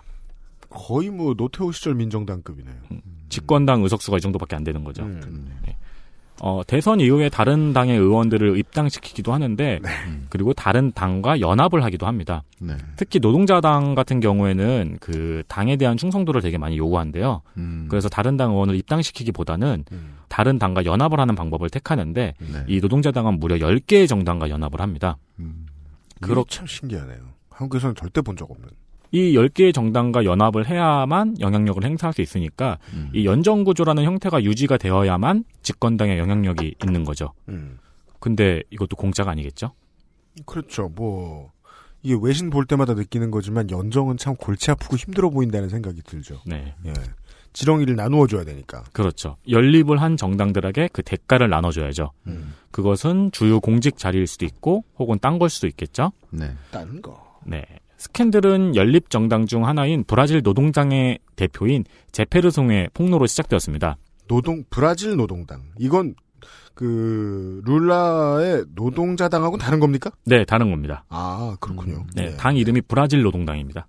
언론에서는 단순히 어느 당의 당대표가 폭로했다고 나오는데 네. 그이 양반이 왜 폭로를 했을까를 막 찾아봤거든요. 음. 근데 이 양반이 뇌물을 받는 동영상이 먼저 언론에 공개가 됐더라고요. 그건 폭로가 아니고 자수 아닙니까 그러면? 이제 궁지에 몰리니까 네. 자신과 브라질 노동당 소속 의원 12명이 노동자당을 지지하는 대가로 매달 12,500달러를 받았다고 폭로합니다. 아 물귀신. 네, 이 돈을 매달 받았으니까 제페르송이 이 돈을 월급이라고 표현을 했습니다. 음. 그래서 월급이란 의미의 맨살라웅. 그래서 이 스캔들을 맨살라웅 사건이라고 합니다. 음, 그렇군요. 매달 두당 12,500달러. 네. 보통 진위계수 높은 나라들은 물가도 세요. 네. 잘 먹고 잘 살려면. 음. 그러면 이 돈은 대단한 돈은 아니어 보이는데, 즉, 한국의 스타일처럼 이게 검찰이 정확히 밝혀낼 수 있는 것이 아니면 비리의 규모가 매우 축소되어서 언론에 공개되는, 다는 느낌을 지울 수가 없습니다. 근데 실제로 조사를 하면 할수록 굉장히 밑도 끝도 없이 계속 나옵니다. 그래야죠. 네. 이 사건은 노동자당의 수뇌부와 네. 그리고 문제는 룰라의 측근, 최측근까지 연결이 돼 있었고 그리고 군소정당까지 뿌리 있게 박혀 있었습니다. 음. 당시 노동자당 대표의 형제가 스캔들과 관련하여 체포되었을 당시에 속옷에 10만 달러를 숨겨놓았던 것이 발견되기도 하고 입은 거예요? 네. 그건 가만 있어 봐. 이게 10만 달러면 달러였을 거 아니에요. 아니, 달러면 기껏해야 100달러짜리를 모아놨다는 거예요. 어음이겠죠. 어음. 천장 지- 어음이 어음이야? 어음이지 않을까요? 근데- 근데 그러니까 이거는 속옷 이 달러로 만든 거죠. 속옷을. 그리고 속옷은 이게 음. 남자든 여자든 어차피 땀 차는 곳이라 돈 넣으면 안 돼요. 10만 달러를 넣으면요. 야, 몇 장은 못 쓰게 돼요. 그, 기네스감인데요. 네. 이건 이건 매우 그 그러니까 아크로바 속옷에 많이 숨기기. 어, 뭐 대회하면은 그러니까 상당히 아크로바틱한 속옷에 숨겼다 걸렸다. 삐에로 같은 모습이 되겠죠. 그니까요. 혹은 되게 치질이 악화돼가지고 이게 상상할 수도 없네요. 네. 이런 일도 일어나고 또 이 와중에 원래 받기로 한 돈을 못 받았다고 찡찡대는 의원도 나옵니다. 아, 꼭 있어, 꼭 있어. 못난 놈도 있어요. 네. 분위기 모르고서. 네. 지금 폭로 때문에 이달에 들어올 돈이 안 들어왔다. 원래 월급인 줄 알았다. 네. 그러니까 상황이 이렇게 점점 막장으로 가는 거죠. 음. 결국 40명의 의원이 기소됩니다. 아니 국회의원이 한 명 기소되는 것도 무시무시한 일인데 40명이 걸려 들어갔어요. 네, 40명이 걸려 들어가고 중요한 건 이 중에 룰라의 최측근이었으며 룰라의 후계자로 강력하게 지명되었던 지르스요도 포함되어 있었습니다. 아, 현임 대통령의 후계자로 거론되던 사람. 네. 그래서 이 사람이 자신의 비리를 인정하고 음. 룰라는 이 사실을 몰랐다고 말하면서 모든 책임을 지고 뛰어내립니다. 뭐야? 아, 실제로 뛰어내린 건 아니고 예, 물러납니다. 아, 예, 예. 네. 아, 대통령을 살리고 자기가 네. 아, 자기의 비리 사실을 인정하고 대통령은 아무것도 몰랐다고 음. 하고 물러납니다. 네. 그 기소된 40명 중에서 이 지르스요를 포함한 25명에게 실형이 선고됩니다. 근데 어. 브라질에서 정치인은 잘 수감 안 된대요. 그 재판 일자도 너무 길고 그리고 뭐 수감된다고 쳐도 특실 같은 데 들어가 가지고 그냥 좀 이따 나온다고 하더라고요. 특실이요? 네, 그러니까 원래 브라질 교도소도 되게 음. 그 좋아요, 시설이. 시설이 안 좋기로 굉장히 유명한데 네. 펜트하우스가 따로 좋은 게 있고 막 음. 네 정치인들이 수감되는 뭐 좋은 교도소는 따로 있다고 합니다. 음. 네. 플스가 들어가 있는. 그럼 거기서 이제 콜 오브 듀티 모던 워페어 아니죠, 하면서 아니죠. 그러니까 브라질- 내 고향 이러면서 그 위닝 일레븐이지. 피파겠지 피파. 아, 왜냐면 아, 피파인가요? 브라질은 그 해외에서 들어오는 백색 가전의 세금을 너무 무시무시하게 매겨서 어, 플스나 액박 같은 게 우리나라 돈으로 한 100만 원 넘어간대요. 어, 그래요. 살려 그러면 음. 엄청난 부의 상징인 거죠. 음. 예. 그럼 플스를 넣어줘야 되겠군요. 그러니까 예, 플스 있는 방에서 호의호식하다 온다. 음. 그래서 이 대형 스캔들에도 불구하고 룰라는 2006년에 재선에 성공합니다. 어떻게 그럴까요? 대단하네요. 그러게요. 뭐 이제 지르세오가 선을 긋기도 했고 꼬리가 잘 음. 잘린 건가요? 네. 그러네요. 음. 꼬리가 잘 잘린 모양. 그리고 실제로 경제는 또 계속 성장하고 있으니까요.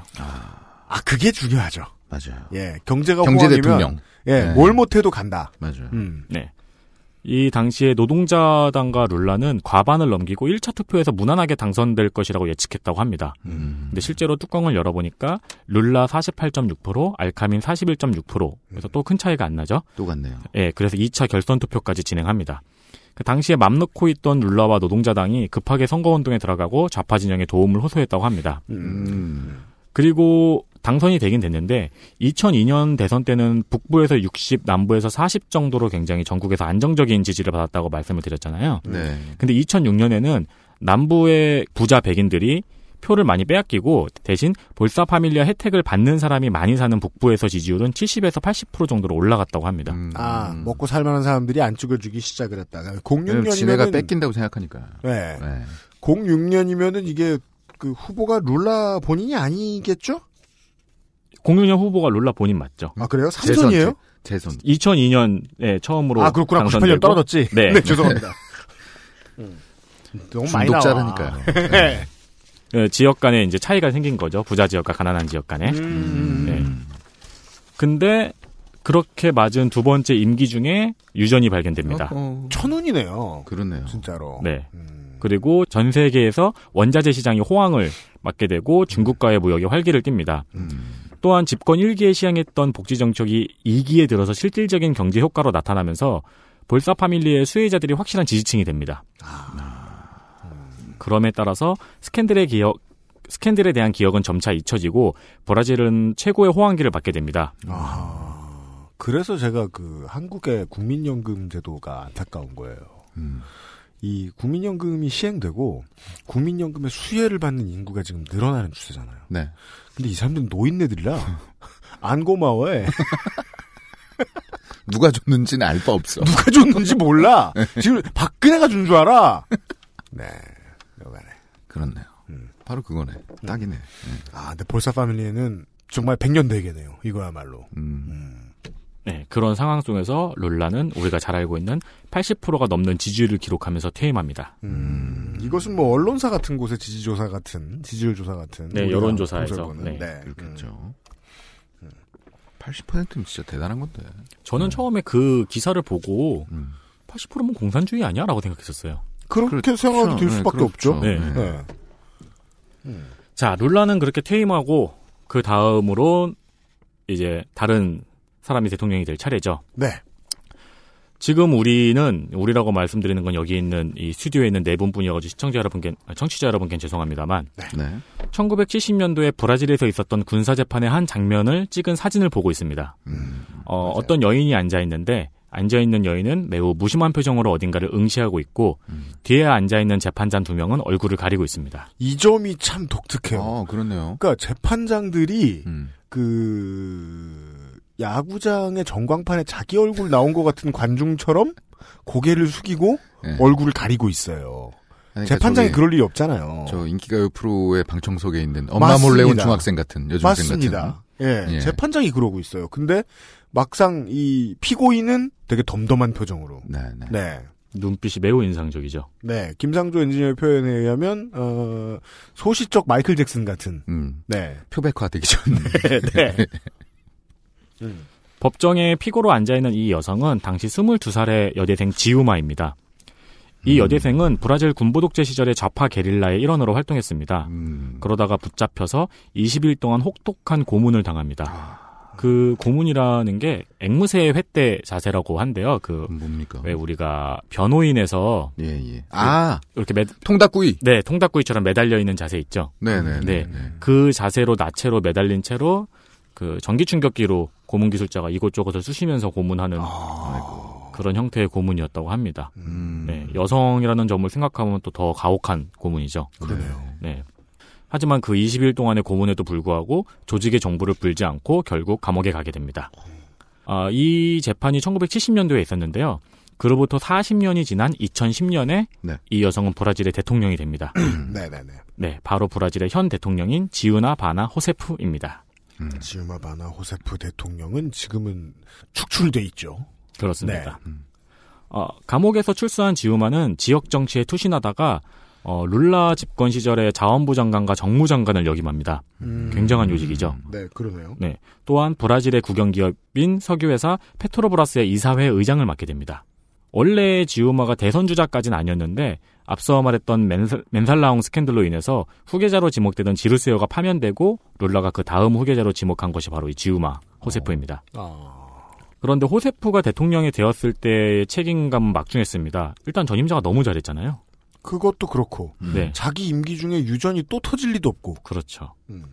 일단 전 세계 원자재 시장이 호황을 끝내고 내리막으로 돌아서고 있었고 중국과의 무역도 예전 같지 않게 됩니다. 음. 네, 중국이 내리막을 걷기 시작했죠 또. 네, 그와 동시에 원자재, 시- 원자재 시장도 내리막을 걷게 되고요.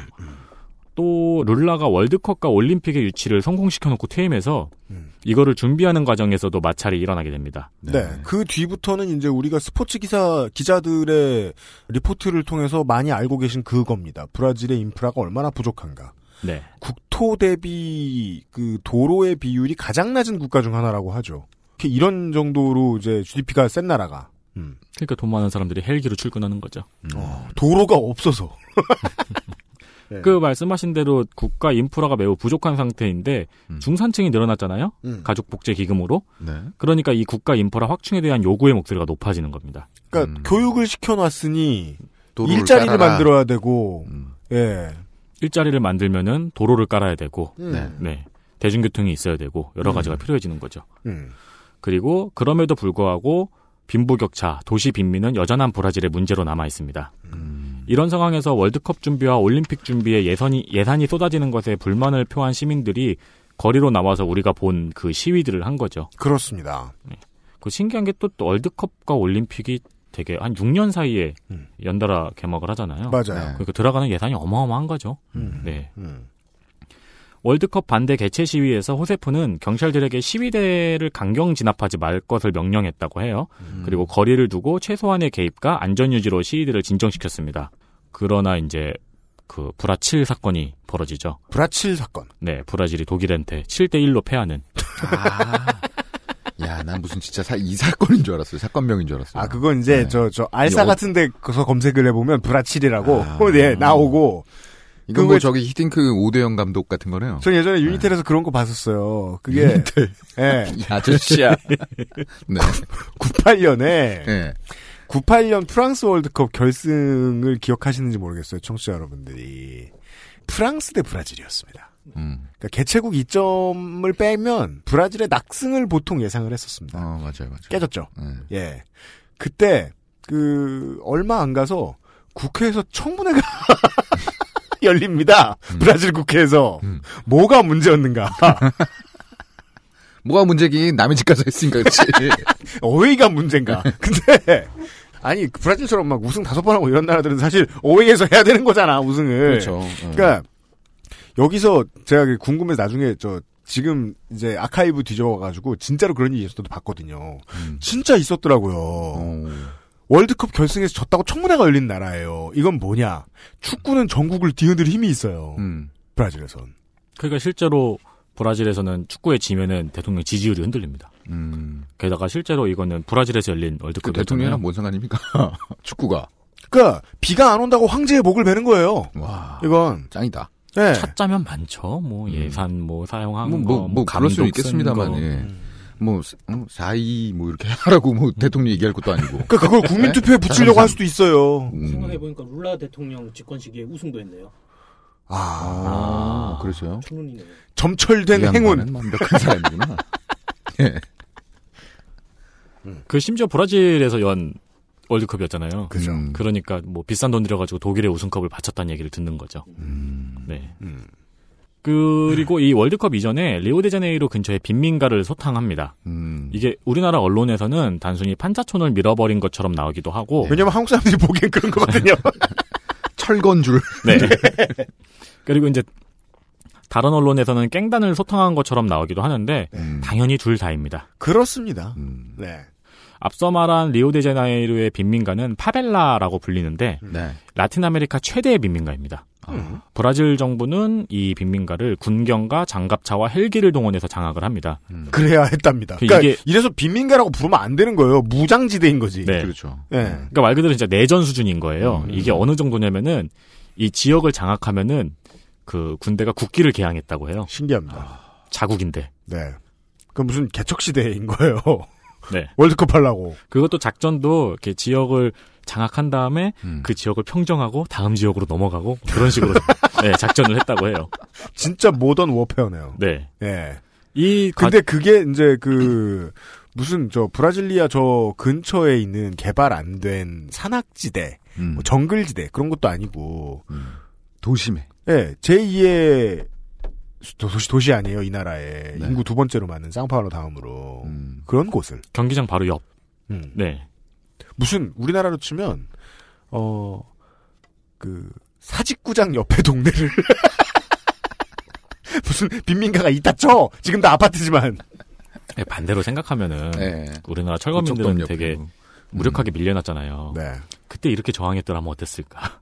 그러니까 이래서 이래서 무기가 필요해요? 그러니까 이래서 총기에 대해서 사람들이 늘그 음. 유혹을 느끼는 거예요. 우리에게도 RPG가 있었다면 포터에 실어 시즈를 한 뒤에 아 예 예, 예. 그 당연히 이 빈민가를 장악하는 과정에서 무고한 빈민들의 피해도 있었고 음. 한편으로는 이그 장악한 지역에 깽단이 소탕돼서 빈민촌 주민들에게 평화가 찾아왔다고 하기도 합니다. 음. 네. 그러나 장악 지역은 외국인들에게 보이는 일부의 지역일 뿐이죠. 그리고 그렇죠. 리오데자네이루 북부의 라틴 아메리카 최대의 빈민촌은 여전히 그대로 있습니다. 음. 그러니까 급한 대로 치웠군요. 네, 맞습니다. 게다가 룰라 시절에 유전이 발견됐잖아요. 근데 이 유전 개발이 너무 어려운 거예요. 발견했을 때는 좋았는데 예. 이게 일단 바닷물 2km 그리고 지하로 5km 총 7km 밑에 있는 유전이라고 합니다. 음. 아, 해저 지면을 따라 내려가서 훨씬 더 뚫어야 되는. 네. 음. 그리고 중간에 소금층이 엄청나게 두꺼운 형태로 있는 지형인데 소금 층은 뚫기가 힘들다 그러더라고요. 아, 그럼 일단 염전부터 하고 한, 한 500년 정도. 그 다음에 먼저 소금부터 팔고. 소금차를 개발해서. 예. 네, 소금층은 뚫는데 돈이 굉장히 많이 들어간다고 어, 하는데 그렇다며요. 네, 예. 그땅 5km 중에서도 이 소금층이 엄청나게 두껍게 차지하고 있다고 하더라고요. 음, 음. 그렇기 때문에 이 개발이 어려워지고 여기에 천문학적인 금액이 들어가는 거죠. 음, 아, 그러면, 이제, 그, 유전이 처음에 탁 터졌을 때, 신봤다라고 해서 축제 분위기를 미디어가 몰고 갈 때는 룰라가 대통령이었고, 음. 이거 개발 비용 많이 들어간다고 그 공기업에서 우는 소리 할 때 신문에 날 때는 언제나 호세프 대통령이었을 것이다. 그렇죠. 음. 그리고 올림픽과 월드컵도 룰라가 개최를 확정을 지었잖아요. 개최 딸 때 즐거워하는 것은 박정희. 음. 예. 어, 우승도 했고. 네. 예. 그러니까 전체적으로 약간 룰라가 아까 싸는 이거를 그러니까 이 속된 말로 쎄뻑. 예, 그 기가? 막히네요. 뭐냐뇨. 나 무슨 단어야, 이게? 그 세법. 저기 고수도에서 예. 운 좋을 때 아, 저 고스톱 안 치잖아. 음. 나도 안 쳐요. 아, 진짜요? 네. 음. 인생을 사세요. 그럼 알게 돼. 하여튼 쎄뻑이 좋은. 네. 예. 그러니까 전체적으로 약간 룰라가 이득을 다 가져가고 그 호세프가 약간 똥을 치우는 느낌이 들어요. 그러나 호세프는 근데 룰라의 책임은 아닌데요, 이거? 들어보니까. 그렇죠. 예. 예. 그러나 호세프는 이런저런 위기들을 조심조심 건너면서 2014년 재선에 성공합니다. 이 나라는 주로 재선까지는 좀 시켜주네요. 그럼 미국 같은 건가요? 네, 거의 재선에 성공을 많이 재선에, 하더라고요. 음. 네.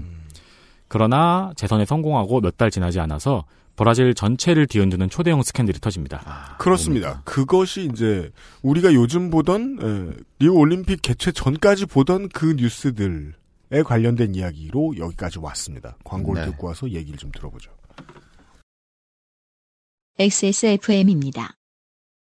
카카오톡으로 지난 수업 내용을 확인하고 반복해서 연습할 수 있습니다. 늘어난 실력을 매일 알려주는 전화 영어. Perfect 25.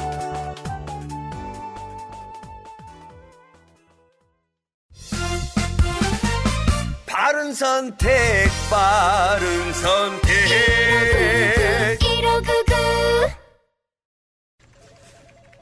참 과장님. 아임닭 큐브잖아요. 국내산 현미가 들어가서 정말 부드럽고 다이어트에 딱이라고요.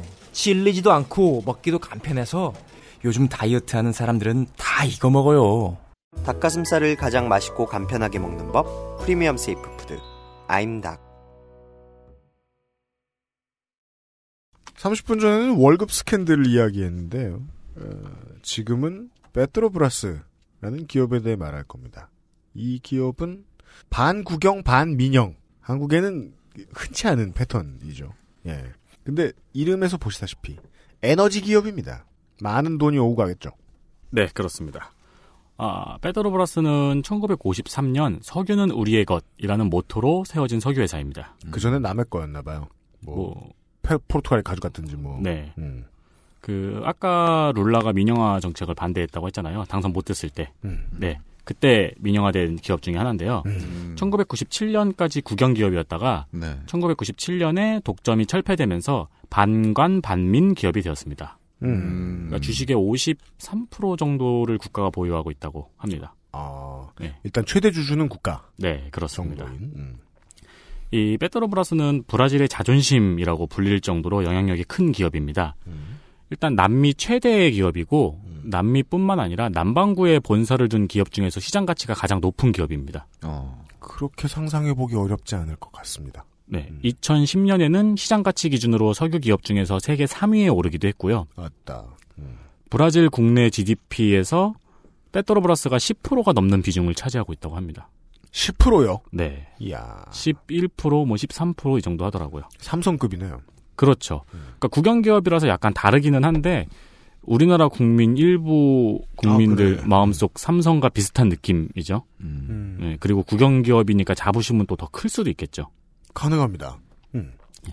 그래서 이 페트로브라스는 흔히 브라질의 대들보라든가 브라질 경제의 심장으로 표현됩니다. 그리고 현 대통령인 지우마 호셰프도 룰라 정권 당시에 이 페트로브라스의 이사회 의장이었습니다. 아마도 뭐 이사회 의장은 뭐 그 중앙 정치인이 맡긴 맡을 모양인데 저는 처음에 이게 국영기업의 그 이사회 의장이라고 하길래 참여정부 당시에 이철 코레일 사장이라든가 뭐그 정도의 위치를 생각했는데 이게 또 에너지 기업이고 이렇게 큰 기업이면은 아, 이 정도 사이즈면 뭐 구찌가 다르다. 나도 아저씨 용어를 좀 써봅시다. 네. 아, 이 스캔들은 한 돈 세탁 업자로부터 시작이 됩니다.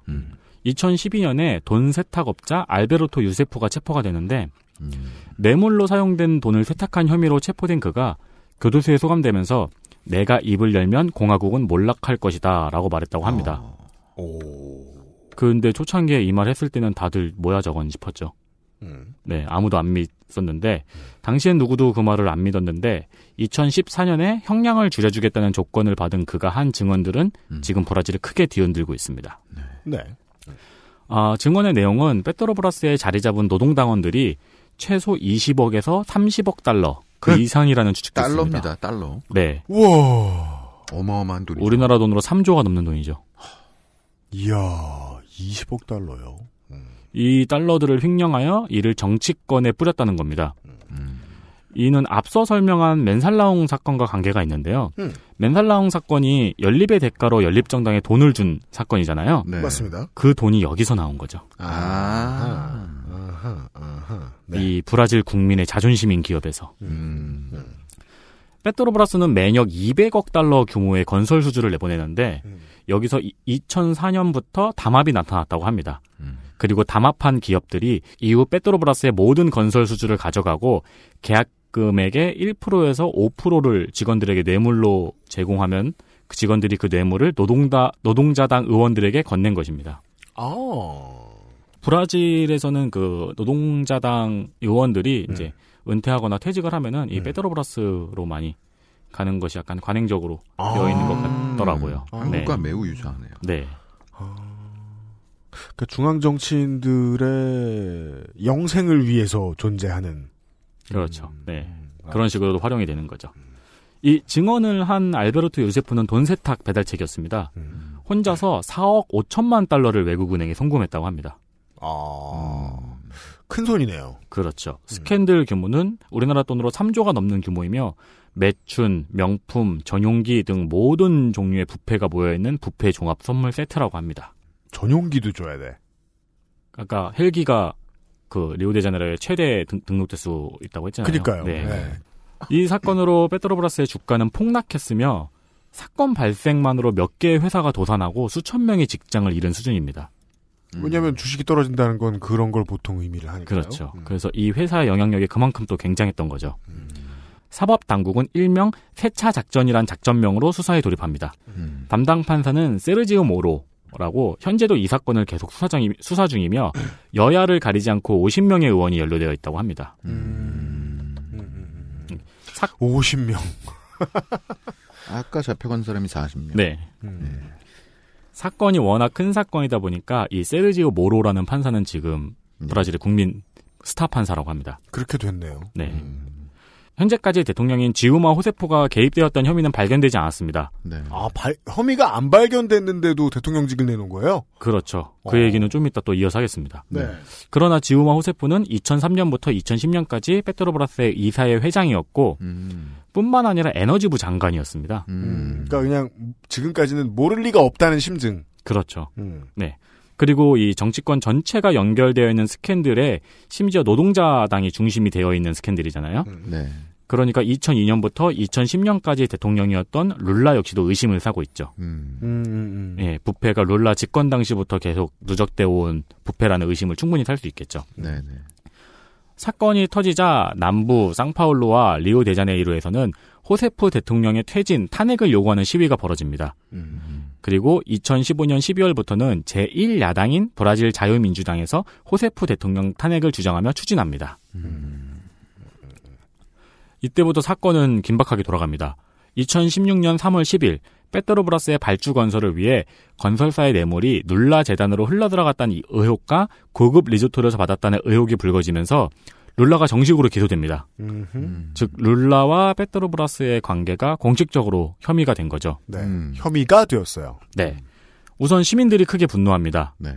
300만 명 규모의 반정부 시위가 일어나고 시위를 하는 이들 중에 일부는 쿠데타를 일으켜서라도 노동자당 정권을 종식시키라고 말하고 있습니다. 그게 노동자당의 지금 집권이 벌써 14, 4, 4, 14년째. 14년, 네. 그쵸. 그러니까 이제 반대급부 입장에서는 또 격해질 수도 있는 부분이죠. 음. 그리고 친노동자당의 시위 역시도 격해집니다. 아, 이런 거 제일 골치 아프죠. 어. 이 룰라가 신자유주의적인 정책을 많이 펴면서 급진적인 좌파들이 많이 떨어져 나갔는데 네. 이시 이 사건으로 인해서 급진 좌파들도 다시 룰라 쪽으로 붙고 아, 대동단결. 네 대동단결하고 있는 상황이라고 합니다. 묘하네요. 네. 음. 그러니까 전선이 명확해지면은 자꾸 뭉쳐. 아, 그렇죠. 네. 예. 전선이 여기서 명확해진다는 것도 참 묘하고. 근데 이 시위도 자세히 살펴보면 특별한 점이 있습니다. 어, 룰라와 호체프 대통령을 반대하는 이들은 주로 초록색과 노란색 옷을 입고 시위에 참여하는데 그 사진들을 살펴보면 모두 백인입니다. 아, 원래 우파는 먹고 살만하며 국기를 잘 동원하죠. 그렇습니다. 그리고 친노동자당은 이 노동자당의 색인 빨간색 옷을 입고 시위를 합니다. 네. 근데 역시 시위 사진을 보면 모두 흑인입니다. 아, 그래요? 네. 그럼 현재까지는 이제 먹고 살 만한 백인들, 우파 쪽이 승리하는 구도인 거 아니에요? 그렇습니다. 음. 3월 14일 호세프 대통령은 갑자기 룰라를 수석 장관에 임명하겠다고 발표합니다. 이건 무슨 뜬금없는. 장관은 면책 특권이 있죠. 아, 살려주려고? 네. 아니 근데 한 나라의 대통령을 두 번이나 한 사람이 네. 장관으로 명, 임명이 됩니까 이 나라는? 그러니까 이제 이 사건을 수사하던 모로 판사가 빡이 돈 거죠. 아. 그래서 룰라와 호세프 대통령의 수사 녹취록을 공개해 버립니다. 그러니까 이 녹취록이 룰라하고 호세프 대통령이 통화했던 내용이 네. 수사 중에 수집이 된 거예요. 아. 네, 그 녹취록을 공개해 버렸는데 룰라, 룰라가 보호를 받기 위해 호세프 정권에 들어가진 않을 거야 라고 말하고 음. 호세프 대통령이 일단 장관 임명장을 보낼 테니까 받아뒀다가 필요할 때 쓰라고 얘기합니다. 음. 그러니까 룰라가 어 오케이라고 애매하게 대답합니다. 음. 아. 네. 이거는 약간 민망했구만요. 룰라. 이거는 그냥 반대파들이 볼 때는 매우 승질나는 상황. 그리고 저 친 야, 여당파들이 볼 때는 그냥 아무것도 아닌 상황이네요. 예. 음, 균. 예. 당연히 브라질의 반대파들은 폭발합니다. 그러니까 반대파들이 더 화나게 해주는 수준이랄까? 그렇죠. 예. 호세프는 방어적인 의미의 임명이 아니라고 발표하지만 뭐 CR도 안 맥히죠. 음. 그런 말은 뭐 할 필요가 없는 말. 그렇죠. 음. 3월 17일 브라질 남부의 대규모 반대 시위에도 불구하고 호세프는 룰라를 장관으로 임명시킵니다. 남북 갈등이 됐군요, 이게. 네. 그리고 그 다음 날인 3월 18일 법원은 장관 임명 효력을 정지시키지만 브라질 상급 법원은 이를 기각시킵니다. 음. 그리고 대신 장관 임명을 유예시킵니다. 아. 면책 특권 유지요. 네, 면책 특권은 유지가 되죠. 장관으로서의 어떤 이제 직무는 수행을 하지 못하고 이러는 와중에 그 룰라의 88년 연설 중에서 브라질에서 가난한 이들이 도둑질을 하면 감옥에 가지만 부자가 훔치면 장관이 됩니다. 어머나. 라고 말한 것이 부각되면서 룰라를 조롱하는 여론이 늘어나죠. 그러니까 이게 이거 그거잖아요. 뭐. 아 이거 얘기는 하지 말자. 왜, 왜, 왜, 왜, 왜, 뭔데? 아니요 그거 박근혜 얘기 박근혜로 막 박, 박근혜 대통령 뭐? 아, 아, 아, 그런 그런 거 있잖아요. 박적박. 예, 네, 뭐 그런 거. 과거의 김문수. 그렇지. 아. 젊은 김문수가 늙은 김문수를 치다. 뭐 이런 것 같은. 이 와중에 노동자당의 제1연정 파트너, 아까 연정의 개념에 대해 설명을 드렸었죠. 제1연정 파트너인 브라질 민중 운동장? 죄송합니다. 아, 아니에요? 네, 운동당. 브라질 민중운동당이 연- 오타군요. 오타 굉장하시네요. 오타가 너무 제- 죄송합니다. 아니 사실 여기까지 계속 참았어. 아, 오타 되게 많죠? 되게 많죠. 바빠가지고 그래. 네. 브라질 민중운동당이 연정 탈퇴를 선언합니다. 음. 이 브라질 민중운동당은 하원에서 노동자당 다음으로 의석수가 많은 당입니다. 음. 네, 그리고 상원에서는 최대 의석수를 가진 당입니다. 아하. 제2 당이군요. 네. 그러니까 브라질 민중 운동당이 탈퇴하면은 호세프 정권은 여소야대가 되는 거죠. 아, 열댓 개 당이랑 연정을 해도 이거 하나 빠지면. 그렇죠. 분당 사태. 네. 그니까. 음, 사실상에. 아, 이건 뭐 소련 연방의 우크라이나 같은 구찌구만. 음. 그 뿐만 아니라 브라질의 현재 부통령인 미세오 테메르 역시 브라질 민중운동당 소속입니다. 아, 지지 세력에서 부통령을 빼먹게 되는 상황이 나온다. 그렇죠. 즉이 당의 연정 탈퇴는 노동자당에서 가장 큰 타격이 되는 거죠. 네. 그리고 무엇보다 큰 문제는 탄핵입니다. 아, 탄핵에 찬성표를 던질 수 있다. 그렇죠. 얘네들이 빠져나가서. 네. 이 브라질 민중운동당은 1985년 이후로 한 번도 대통령을 배출한 적이 없는 당입니다. 그리고 최근에는 대통령 후보도 낸 적이 없습니다. 위키백과에 브라질 정당을 검색하면은 브라질 민중운동당에 대한 설명이 네. 중도주의 포괄 정당이라고 적혀 있습니다. 아무것도 아닌 당. 네. 그러니까 정치적 노선이라는 것이 희미하고 이 연정의 형태로만 영향력을 발휘하던 당인 거죠. 즉 국민들의 당이군요. 폄하하지 마세요. 알았어요. 이러한 당의 연정 탈퇴는 대통령에 대한 부정적 여론이 높아지면서 이 자신들도 같이 위험에 빠지는 것을 두려워한 선택이고 그리고 아, 지극히 민주당적인 선택이죠. 네. 됐어요? 예. 호세프 대통령에 대한 탄핵 사태에서 부통령의 자리를 방어하려는 의도가 있는 거죠. 아하, 이 한 자리 사수하기 위한. 그렇죠. 그리고 어떻게 보면 방어 수준이 아니고 아예 정권을 차지할 수도 있는 기회가 될 수 있죠. 실제로 지금 그 기회를 살리기 위해서 무던 노력하고 있다는 것 정도는 알고 있습니다. 네. 확실히 국민들의 당이네요. 네. 정확히 호세프 대통령의 탄핵 프로세스는 첫 번째로 먼저 하원 의장이 탄핵 청원을 접수합니다. 그리고 탄핵 위원회를 구성하고 청원 심사를 시작합니다. 이 권리는 하원 의장만 가질 수 있는 권리입니다. 네. 그리고 이 하원 의장도 브라질 민중운동당 소속입니다. 아, 그러니까 실제로 하원 의장이 되게 막강한 권력을 보통 가지고 있는데 음. 이거를 연정하면서 넘겼군요 이 자리를. 예, 음, 제 그렇죠. 음. 그리고 하원에서 하원 513석 중 3분의 2, 즉 342명이 찬성하면은 대통령의 권한이 정지되고 부통령이 직무를 대행하게 됩니다. 드디어 집권. 음, 그러니까요. 집권. 85년 이후에. 탄핵 보고서가 상원으로 넘겨지고 상원에서 3분의 2 이상이 찬성하면 탄핵이 결정되는데 음. 2016년 4월 18일에 이 테메르 부통령이 직무 대행 취임사 연설 연습을 하다가 걸립니다. 아직 탄핵이 안 된 상태에서 그- 그게 걸릴 건 또 뭐야? 그 어디 종로 3가에서 한 거예요? 휴대폰에 녹취한 게 유출됐어요. 아, 그냥 자기가 녹음한 건데. 들어보려고. 모니터링. 그래서 안드로이드 쓰면 안 된다는. 정치인들 조심해야 돼. 진짜 이거 웃기다. 아, 얼마나 설렜을 거예요. 나 집권 한다, 집권. 그니까요. 네. 그리고 4월 18일에 하원 의정 쿠냐에 의해서 탄핵안 투표가 시작됩니다. 이게 약간 웃긴 게 원래 처음에 탄핵 여론은 이 페트로브라스 스캔들에 대한 책임이었는데 대통령이 연관되었던 혐의가 지금까지 나오지 않았습니다. 아. 그러자 탄핵 사유를 정부의 재정 회계 조작으로 돌립니다. 그니까, 가만히 있어봐요. 검찰은 최초의 혐의를 잡고 수사를 했는데, 국회의원 50명을 얽어 들어갈 정도의 큰 사건이었는데, 대통령이 실제로 얽혀 있다는 증거가 아직 안 나온 상태에서, 네.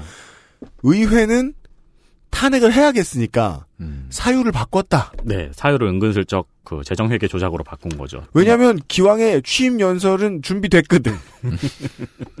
쓴 김에. 실망, 네. 실망시키기 싫거든.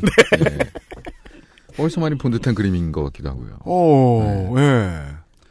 근데 몇몇 언론에 따르면은 이 재정회계 조작은 1970년대부터 쭉 관행적으로 시행해, 시행해오던 일이고 룰라 집권 때도 계속 해왔던 일이라고 합니다. 음. 네. 재정 회계 조작. 네. 한 언론에서는 대통령이 스프레드 시트 값이 잘못 나왔다는 이유로 탄핵될 위기에 처했다고 했습니다. 그죠. 이러면 탄핵하는 가장 중요한 주체는 의회가 아니라 엑셀이죠. 네.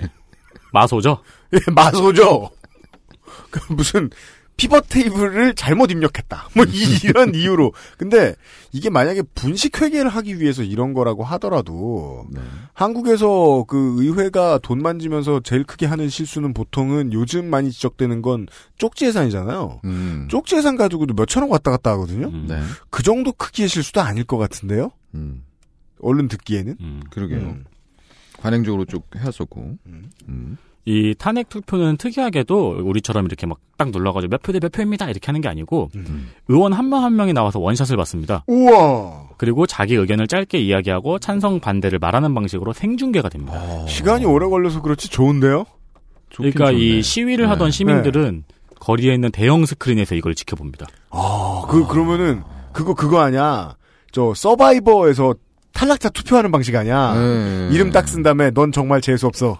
잘 가. 이, 이러고서 딱 이렇게 넣는. 음. 횃불 꺼지기 전에. 자기 투표에 대한 책임을 굉장히 크게 지겠네요. 그렇겠죠. 네. 아, 그러게요. 아, 정치인, 그, 그, 저, 유권자의 대표 한 사람 한 사람들이 자기 투표 내용을 다 책임져야 되는군요. 음. 음. 그래서 마지막 342번째 찬성표가 나오자 탄핵을 주장했던 브라질 시민들이 환호한 사진이 그대로 언론을 타죠. 브라질을 지켜보는 어떤 사람들은 이것을 브렉시트 같은 바보 같은 결정이라고 생각했을 수도 있겠네요. 음. 이제 브라질 사람들이 진짜 쿨한 게 네. 이게 지금 대통령을 탄핵하는 투표잖아요. 그렇죠. 무슨 축제처럼 음. 예, 막 추고 예, 막 페이스 페인팅 난리 하고 났습니까? 막 아, 예, 일단 춤을 추고 보는. 월드컵 우승한 것 같은 네. 그런 장면이 이렇게 사진들이 돌아다니더라고요. 음. 그만큼 좀 속이 좀 그랬나 보죠. 그니까요. 네. 남부의 불만은 엄청났나 봅니다. 네. 근데 웃긴 거는 이 탄핵을 주도하는 이 그 권력이 아까 하원 의장에게만 있다고 했잖아요. 네. 네. 네. 이 탄핵을 주도했던 하원 의장 쿠냐도 음. 이 페트로브라스 혐의가 있어가지고 수사가 진행 중입니다. 그 지금까지 종합해 보면 이거 아니에요. 음. 상황은 전혀 이제 상관없는 상황이 됐고, 네. 탄핵은 하고 싶었다. 네. 네. 그리고 스위스 비밀 계좌가 탄로나기도 했으며 아, 하원 의장이요? 네. 파나마 페이퍼즈에도 이름이 올라가 있습니다. 그래서 아, 이 민주당은 이 새천년 민주당이네요. 야, 그 말만은 안 끊으려고 그랬는데. 왜, 왜, 왜? 아니, 좀, 그러니까 지금 너무- 저 민주당 당 대표 선거에 아니. 영향을 줄까봐? 아, 그럴 수도 있고요. 지금은 상관없어요. 너무, 너무 비슷하잖아요. 이게 참 외모 가지고 이러면 안 되는데 예. 이 양반 사진을 보면은 네. 미국 정치 드라마에 나오는 부패 정치인처럼 생겼어요. 음. 아. 그럼 어떻게 생긴 건가요? 너무 그렇게 생겼어요. 그러니까 그왜 매파의 초선 의원으로 나오는 웨스트윙 같은 거 음, 보면 그렇죠, 그렇죠. 아주 상멍청처럼 나와요. 보면은. 네. 어, 그렇게 생겼구만. 그렇기 때문에 5월 5일 브라질 대법원은 그 페트로브라스 뇌물 수수 혐의로 쿠냐의 직무를 정지시켰습니다. 어. 그럼 본인의 직무가 정지되기 전에 마지막으로 한 일이 탄핵이라는 거 아니에요? 그렇죠. 아, 진짜 정말 긴박하게 돌아갑니다. 그러면 탄핵 그러니까 된- 모두가 목이 날아가고 있어요, 지금. 네, 그리고 탄핵된 대상한테 돈을 받았다는 거 아니에요? 노동자당. 예. 예. 그죠? 왜냐면 이 연정. 연정 상태였으니까요. 네, 그러니까요. 근데 탄핵된 대통령은 아직 진창이에요 지금. 탄핵된 대통령은 아직 혐의가 없고요. 네. 동시에 서로의 목이 날아가는 중인 거예요, 지금. 그리고 음. 또 어떻게 보면은 이 쿠냐 하원 의장은 할 일은 다 했죠. 그니까요. 어, 그건 그러네. 할일 네. 쓰일 다 쓰일 만큼 쓰였어요, 네. 또. 그리고 이제 쿠냐의 직무가 정지되니까 바우디우 마라냐옹이라는 사람이 하원 임시 의장직을 맡습니다. 어. 근데 이 사람은 탄핵 반대론자였습니다. 어허. 음. 그래서 임시 의장직을 맡자마자 탄핵 무효를 선언합니다. 그 하원 의장은 정말 막강하군요. 이 양반들 축구하는 겁니까? 왜 이렇게 긴박해? 그러니까 이거는 거의 무슨 문전 그앞 같아요. 룰이 잘 설정되지 않은 보드 게임을 진행하는 듯한 느낌이에요. 장난 아니네요. 예. 그러니까 탄핵 과정에 당 지도자들의 간섭이 있었다고 말하면서 탄핵 절차에 문제가 있었다고 그렇게 주장을 하고 탄핵 무효를 선언하는데 네. 그 다음 날 갑자기 어. 자신의 주장을 번복하고 무효가 아니라고 이야기합니다. 허허. 하룻밤 사이에 무슨 일이 있었는지는 아무도 모르죠. 우리는 항상 대부의 그 장면을 떠올립니다. 떠올립니다. 말머리. 그 말머리 모양 쿠션도 있는 거 아시죠? 아 진짜요? 어, 갖고 싶다. 그 자리에 딱 두고 이렇게 폼 잡고 쓰러져 있을 수 있는. 네. 그 말머리 장면이 저는 어릴 적에 대부를 TV에서 봤는데 네. 네. 더빙이잖아요. 네. 근데 왜 더빙을 하면은 비명 소리나 울음 소리 같은 거는 그냥 원래 음성으로 나오잖아요. 아 그런 경우가 많죠. 네, 그 이 말머리 장면에서 그 비명이 원래 음성으로 나오는 거예요. 네. 굉장히 처절하게. 네. 그래가지고 그 비명과 그 장면이 머리에 써나질 않더라고요. 맞아요. 네. 근데 그랬을지도 모른다는 거예요, 지금. 다음 날 이렇게까지 말을 바꿔요. 음. 결국 어. 예, 2016년 5월 12일에 브라질 상원 특별의원회에서 탄핵 의견서를 채택하고 통과시켰습니다. 왜냐면 상원이 하는 일은 보통 통과거든요. 네. 이로써 탄핵 심판 절차가 진행됩니다. 음. 이 절차는 최대 180일로 180일 이내에 결정이 내려지지 않으면 탄핵은 자동으로 취소됩니다. 음. 그리고 5월 12일 일자로 호세프 대통령의 직무 권한은 모두 정지되고 음. 부통령이 아까 그 테메르. 연습했던 네. 예, 미세오 테메르 대통령 권한 대행이 되었습니다. 성공. 네. 이제 90일이 지났어요. 탄핵이. 이제 90일 남았네요. 된지. 어. 그 연습한 건 못 써먹겠죠 일실됐으니까. 아. 그럼 새로 썼 새로 썼겠죠. 예. 네. 그거 그대로 하면 너무 웃기잖아요. 그죠. 부끄러워하면서 그럼 모두가 떼창을 할 수도 있잖아요. 나스처럼. 어, 중간에 어디 이렇게 마이크 상대방에 넘기고. 아니면 자기는 더블링만 치고. 그렇죠. 아 마이크 줘 사람들한테 손가락으로 다이아몬드 그리고 네. 이 테메르 권한대행은 음. 어 임무를 시작하자마자 내각을 모두 친 기업 성향의 백인 남성으로 바꿔버립니다. 어허. 이것도 지금 임무를 시작하자마자 내 개각을 했다는 게 네. 개각을 할 필요가 없었으니까 가만히 있는 사람들이 있을 거 아니에요. 즉 혐의가 딱히 없어서 네. 그냥 지금에 하고 있는 장관직은 수행해도 되는 사람들이 많이 있었을 텐데 네. 국민이 권한을 준 대통령도 아니고 대통령 권한 대행인 사람이 들어와서 개각부터 했다. 음. 라는 건 탄핵을 할 다른 이유가 분명히 있었다는 걸 자꾸 확증시켜줘요. 그렇죠. 그렇게 심지어 지금 탄핵이 결정된 것도 아니잖아요. 예. 네. 네, 결정된 것도 아닌데 권한 대행이 되자마자 내각을 모두 바꿔버려요. 음, 급하네. 그렇게 해서 재무장관에서 시장 친화적 인사를 기용하고 네. 과학장관에는 진화론을 믿지 않는 복음주의 성직자 마르쿠스 페레이라.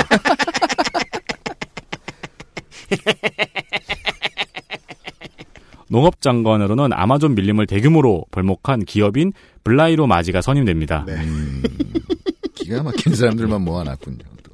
이 브라질 내각이 모두 남성인 거는 군사독재 이후로 처음이라고 합니다. 야, 이게 나 남성의 비율이 정치인의 숫자가 올라간다는 건 신기하게도 언제나 음.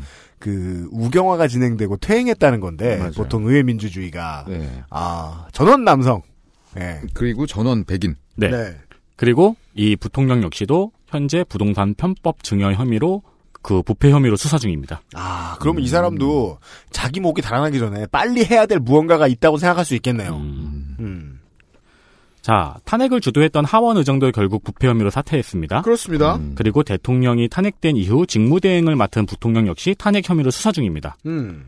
뿐만 아니라 처음부터 탄핵을 주장했던 제1야당은 브라질 사회민주당이라는 당인데 이 당의 당대표 역시 부패 혐의로 수사 중입니다. 그 상황이 이러면 일반 의원들은 말할 것도 없겠죠. 음. 네. 전체 의원 수 중에서 가반 이상이 현재 부패 혐의로 수사 중이라는 집계도 있습니다. 멋집니다. 야. 아, 이렇게 보면은 지금 현재 대통령 되게 깨끗한 사람 아니에요? 그러니까 이게 아직 혐의 안 나왔잖아. 슬럼과 어지럽다 뭐 이런 얘기 많이 들었는데 제일 어지러운 광경이에요. 어. 브라질의 부패 인식 지수는 43으로 76위입니다. 음. 한국이 59로 37위이고요. 음. 상황이 이러니까 지금 누가 누굴 탄핵하느냐는 여론이 당연히 생기죠. 예. 네. 네거티브 정치 공세는 세상 어느 나라를 가나 누가 더 더럽냐의 싸움이거든요. 지금 승자는 분명히 탄핵을 시킨 쪽인 것 같긴 해요. 예. 그리고 이 페트로브라스 스캔들이 거의 이제 의원 전체에 뿌리 박혀 있는 거대 스캔들이다 보니까 네. 노동자당을 제외한 모든 의원들이 지금 희생양이 필요한 거죠. 그리고 가장 효과적인 희생양은 룰라와 호세프인 거죠. 음, 지금까지 해먹은 사람들. 네. 음. 그리고 이제 집권을 해먹은 사람들. 집권을 했던 사람들과 가장 상징적인 의미가 큰. 네. 음. 사실 룰라 대통령이 비리 혐의로 뭐 어떻게 됐다 됐다 그러면은 짠챙이들은 보이지도 않죠. 그렇죠. 네. 네. 그래서 이 룰라와 호세프를 제물 삼아서 자신들의 부패를 가리려는 의도로 현재 움직이고 있다는 진단도 나오고 있습니다. 음. 올림픽 개막을 앞두고 테메르 권한대행은 호세프와 룰라가 개막식에 참석했으면 좋겠다는 의사를 비쳤습니다. 이건 또 뭔 멘탈입니까? 그래도 이제 여론 의식하고 하는 거겠죠. 그 이명박이 보여주는 건 자존심이 없어요. 무슨 사람들이 환호해야 될 때 그 봉화에 사람을 보내서 한번 올라오시라. 그러지 않았어요. 그렇죠. 자기가 언제나 나또 무대 나가야 되는데. 네. 음. 그, 이, 이제 초청 때문에 호세프 역시 참석을 고려해 보겠다고 했습니다. 그러나 브라질 정부 대변인은 음. 호세프의 자리는 대통령의 자리나 그 옆자리가 아닌 테메르 권한 대행 자리 아래라고 발표합니다. 어. 그래서 룰라와 호세프는 개막식에 참여하지 않았습니다. 아, 그렇다면 지금의 간이 정부가 아니고 그 임시 대통령 권한 대행이 네. 원하는 그림은 이제 내가 얘네들을 생포했다. 그렇죠. 내 컬렉션이다 이제. 뭐 상징적인 장면을 남길 수도 있었겠죠. 그랬겠네요. 실제로 개막식에서 호세프 대통령은 아무래도 이제 권한 대행이다 보니까 연설은 안 하고 그냥 개막을 선언합니다라는 네. 음. 그렇죠, 10초 정도의 짧은 예, 예. 말만 했는데 아, 사실은 연습회 때 날렸을 수도 있어요. 그렇죠. 예. 네, 자세히 들어보면은 그 사이에도 야유가 굉장히 큰 야유가 들려옵니다. 아, 진짜요? 네. 아, 현임 대통령의 권한을 가지고 있는 사람한테 무가 나온다. 신기합니다. 그 짧은 사이에 환호와 야유가 동시에 들려옵니다. 음. 이야. 지금 언론, 언론의, 아니, 언론이 아니라 여론 지형은 어떻게 돼요? 한 5대5? 지금 시위 자체는 리오데자네이루하고 상파울루에만 좀 집중되어 있기 때문에 예, 반대 여론이 더 부각이 많이 되고 있는 거고요. 음. 사실 북부 지역은 뭐 인프라도 제대로 조성되어 있지 않고 그렇기 때문에 어떤 시위가 조직될 만한 환경이 아니에요. 그렇기 때문에 시위가 주로 일어나는 상파울루나 리오데자네이루에서는 백인들이 모여서 할 것이다. 네. 반대 집회가 훨씬 더 크게 아. 보이고 있죠. 그 점이 또 예, 여론을 불, 그 미디어에 나오는 이미지를 또 망가뜨려 놓네요. 아까 말씀드렸던 빈민가에서 무슨 시위를 하나요? 전쟁을 하면 하겠죠. 그렇다면 이쯤 오면은 이 리우데자네이루에 있는 그 빈민가를 청소했다는 얘기도 순수하게 들리진 않네요. 아까 들었던 얘기도. 아 근데 그건 호세프 대통령이 한 거니까. 어. 그거는 네. 이제 올림픽 때문에 급해서. 그런 걸까요? 네. 음, 알겠습니다. 아, 아니, 근데 모든 지금 이, 이 깨끗하게 보이지 않아요. 네. 네. 그렇다고 만- 얘기했고요. 그럴, 그럴 수도 있을 것 같아요. 네. 그러니까 의회민주주의가 정착하지 못한 대부분의 나라들이 늘 겪는 일인 것 같아요. 그러니까 누가 더 더럽냐 싸움에서 더 더러운 쪽이 승리하는 음. 예, 모습들. 7월 28일에 룰라는 수사 과정에서 자신이 인권 침해를 당하고 있다고 유엔에 탄원서를 제출합니다. 슬픕니다. 전임 대통령이 탄원서를 낼 곳이 유엔밖에 없다니요. 네. 이에 대해서 그 반기문은 콧방귀. 그 실제로 브라질 여당 너는 충청도 출신인가? 아님. 네. 그 여당이 실제로 뭐 어떤 아무런 의미도 없을 거라고 발표하기도 했습니다. 음. 허허. 상징적인 의미도 실질적인, 실질적인 의미도 없을 그러니까요. 반기문은 지금 딴 거 하고 있거든요. 지금 방금 얼굴에 홍조를 띠고 있잖아요. 기름 바르고 있죠. 네, 네. 내, 내가? 내가? 성대모사요. 아. 왜냐면 야당 인사들은 침대 위에 말머리를 올려놓으니까. 예. 자, 8월 5일 이제 이번 달까지 왔습니다. 어. 브라질 상원 특별위원회에서 탄핵 보고서를 채택했습니다. 브라질 언론은 어, 8월 25일에서 26일 사이에 표결이 진행될 것이라고 예측하고 있습니다. 아. 얼마 안 남았죠? 네. 임시 권한대행 상황 100일쯤 되는 시점에서, 100일이 넘어가는 시점에서 결판을 내겠다는 생각이네요. 네. 한편 룰라는 2015년부터 계속 2018년 대선 출마 의사를 살짝 내비쳤었거든요. 네. 그러니까 이제 뭐 정확히 말을 하자면은 아 진짜 나가기 싫은데 음. 사람이 없으면 내가 나가야지 뭐라는 식으로 음. 네, 민주주의에서 한 사람이 너무 오래 집권하는 건 좋지 않다. 나 말고 딴 사람이 나갔으면 좋겠는데 나갈 놈이 없다. 네, 나갈 놈이 없으니까 내가 나갈 수도 있다. 음. 이런 식으로 계속 이야기를 해왔습니다. 권영길 전 의원이 가끔 하던 말이죠. 예. 그, 어, 아, 네. 그게 맞았던 것 같아요. 그, 연임은 재선, 어, 연임하지 않으면 삼선 중임이 가능한, 음. 네. 음. 것으로 알고 있습니다. 네. 이에 지금 호세프 대통령 측에서는 조기 대선을 계속 주장하고 있습니다. 그러니까 자기는 자리를 내려놓을 테니까 네. 탄핵은 아니고 올해 아. 말에 조기 대선을 치르자고 국민과 의원들을 설득하고 있는 거죠. 아. 그냥 여기서 그냥 일단 저기 손 털고 네. 다시 해. 나는 내려놓을 테니까 대선을 네. 다시 치르자. 음. 현재 그리고 브라- 룰라를 그쵸. 그러니까 음. 현재 브라질 유력한 대선 주자들 중에서 룰라는 22%에서 23%로 아직 1위입니다. 음. 그에 비해 테메르 권한대행은 4%에서 6% 아이고. 정도밖에 안 됩니다. 오세훈급 급이네요. 그렇죠. 네. 지금 이제 저 조사할 때 네. 오세훈 씨 안 껴요. 안 껴요? 네. 아. 안 껴줘요. 지난번 저 탈락 어떡해. 이후로. 지난번 낙선 이후로. 그래요. 네. 그러니까 이제 탄핵이 실패한 후, 어, 이 대선 위기가 노동자당으로서는 유일한 탈출구죠, 지금. 음. 국민에게 직접 묻자. 네. 그, 그렇게 해서 룰라가 당선이 돼서 이 네. 집권을 놓치지 않는 게 지금 노동자당이 할 수 있는 가장 좋은 탈출구이죠. 아, 네. 이런 얘기였어요. 네. 물론 이것만 들어가지고는 에, 실제 상황이 어느 정도일지 감을 잡기가 쉽지는 않은데 네. 쉽지는 않은데 음. 예 아, 그래도 어느 정도 우리가 또 아저씨들이잖아 음. 아저씨들 이런 촉 좋습니다 예 네. 어, 아주 몰랐을 때보다는 좀 보이네요 그러게요. 예. 일단 엉망인 게 알 것 같고.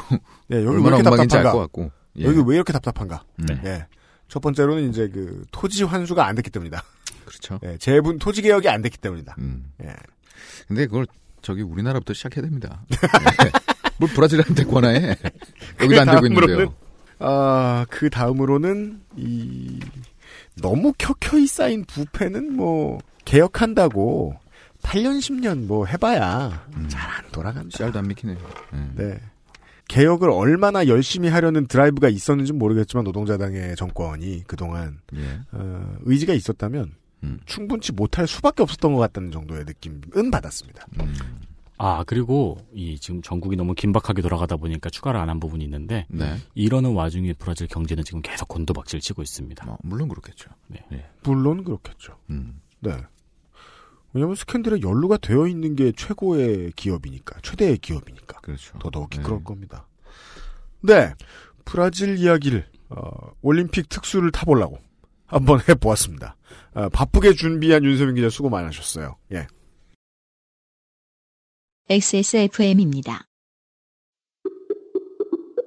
Perfect 25 English phone call service. 이거 말하는 거야? 퍼펙트25.com? Oh, you got it right.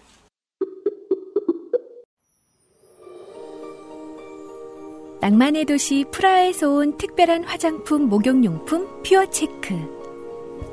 마뉴팍투라의 수출용 제품을 합리적인 가격으로 국내에서도 만날 수 있습니다. 마뉴팍투라로 검색하세요.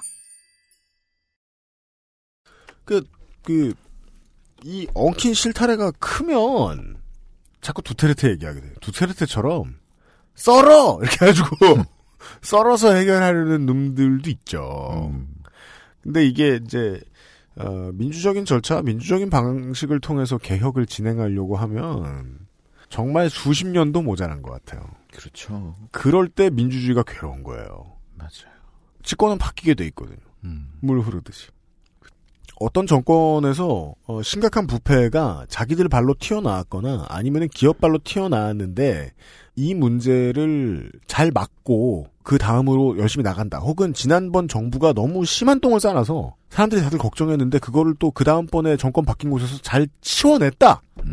라고 하면 그거는 그 잘한 정치인 자기 때에서만 잘한 게 아니고 원래부터 정치인들이 좀 잘하던 사람들이었다고 봐야 되는 원래부터 시스템이 잘 작동하고 있었고 별 문제가 없는 편이라는 쪽으로 생각하는 게 맞는 것 같아요. 저는 이번 미국 대선의 트럼프 캠프를 보면서 네. 그리고 공화당 내의 중진들의 움직임을 보면서 그 확신이 들었어요. 아무리 에너지 기업과 어, 실리콘밸리와 어, 유대인들 기업의 꼭두각시라고 하더라도 공화당 정치인도 날로 되는 게 아니구나. 음. 잘난 애들이구나. 정치인으로 잘 키워졌고 시스템에 잘 복속할 수 있는 그러면서도 정치 잘할 수 있는 사람들 이 공화당에 가 있구나. 그러니까 트럼프에 비토를 날리죠. 그렇죠. 그 저기 원로가 그런 얘기 했지 않습니까? 그 공화당이 망하는 건 내가 참을 수 있어도 존 맥케인요? 나라가 망하는 건 참을 수 없다고. 그렇죠. 예, 그러면서 저지하기 시작해. 그래야 돼요. 그러니까 우리는 안 그러잖아요. 이 진영에 가, 이확 들어가잖아요. 네. 그러면은 똥이라도 그냥 네. 보자고요. 늑디 늙은 이제 뭐 상도동계의 막내 출신들 혹은 이제 뭐 한나라당 고문까지 하다 고만두신 네. 뭐 상도동계 중진들 그러니까 이제 삼당 합당으로 들어간 양반들 말이죠. 예. 그 사람들이 지금 뭐라고 뭐라고 막 해요. 도저히 이건 못 참겠다. 사석에서도 그런 얘기를 한다는 소리가 들립니다. 그 기사화도 어차피 안 돼가지고 모르는 거였지 우리가. 예. 근데 집권 말기가 다가오는 여당의 새 당 대표는 친박 중에 친박이 됐어요. 그렇죠. 예. 김무성 어떻게요? 그니까요. 그러니까 덕분에 그 사람은 제 눈에 이제 사- 불쌍한 상도동계의 막내로 보이기 시작한 거예요. 얘가 못 막으면 큰일 난다는 생각이 들기 시작하는 거예요. 민생 민생토 하고 다니는데 큰일 났네. 예. 만약에 지금 모두가 이, 이 한나라당, 에, 한나라당이랍니다. 어, 새누리당의 당원들마저 암담해하고 있는 음. 이 친박계가, 친박계에서 네. 또다시 대선 후보를 내죠? 음. 안 뭉치겠습니까, 설마? 저들이? 제일 잘하는 게 위기 상황에서 뭉치는 건데. 그렇죠. 또 열심히 절하고 다니고, 음. 친박 재집권 하려고 애를 쓰겠죠. 트럼프를 보면서 음. 미국이 부러워졌습니다. 여간 오늘 제가 얻은 지식은 그겁니다. 그 정치가 어떤 잘 돌아가면 그건 지금 정치인이 잘한 건 반도 안 된다. 음. 원래 사람들이 되게 잘한 거다. 그 전부터. 네. 브라질은 큰일 났네요. 예. 지금 이제 한 2주 남았죠. 음. 예, 그러네요. 이 방송을 들은 청취자분들과 예, 우리가 네. 조금 주목해야 될 주목할 수 있을 만한 시간이고요. 그리고 우리가 아무리 저쪽 정치인들이 뭐 우리나라 정치인들에 비해 뭐좀 덜 얍삽한 사람들이라 치죠. 그래도 정치인은 정치인인데 올림픽의 여운이 식기 전에 끝내려고 할 것이다라는 생각이 듭니다. 음. 네. 올림픽 지금 청취자 여러분 들으시는 순간 뭐, 순간에 한 한 주쯤밖에 안 남았을 겁니다. 네. 예. 한번 어, 구경해 보실 만한 사안일 것 같습니다. 네. 예. 한국의 은근 미러링 됩니다. 네. 예, 요런 이야기를 들었습니다. 올림픽 주간에 말이죠. 그것은 알기 싫다는 에, 올림픽에 관심이 있으신 분들을 위한 이야기 하나 오늘 했고요. 올림픽에는 영 관심이 없고 내 하던 덕질이나 계속 하련다 싶으신 분들을 위해서 내일의 방송으로 다시 찾아뵐 겁니다. 네. 예. 네 명의 상근 직원 물러갑니다. 내일 이 시간에 뵙겠습니다. 안녕히 계십시오. 안녕히 계세요. 안녕히 계십시오.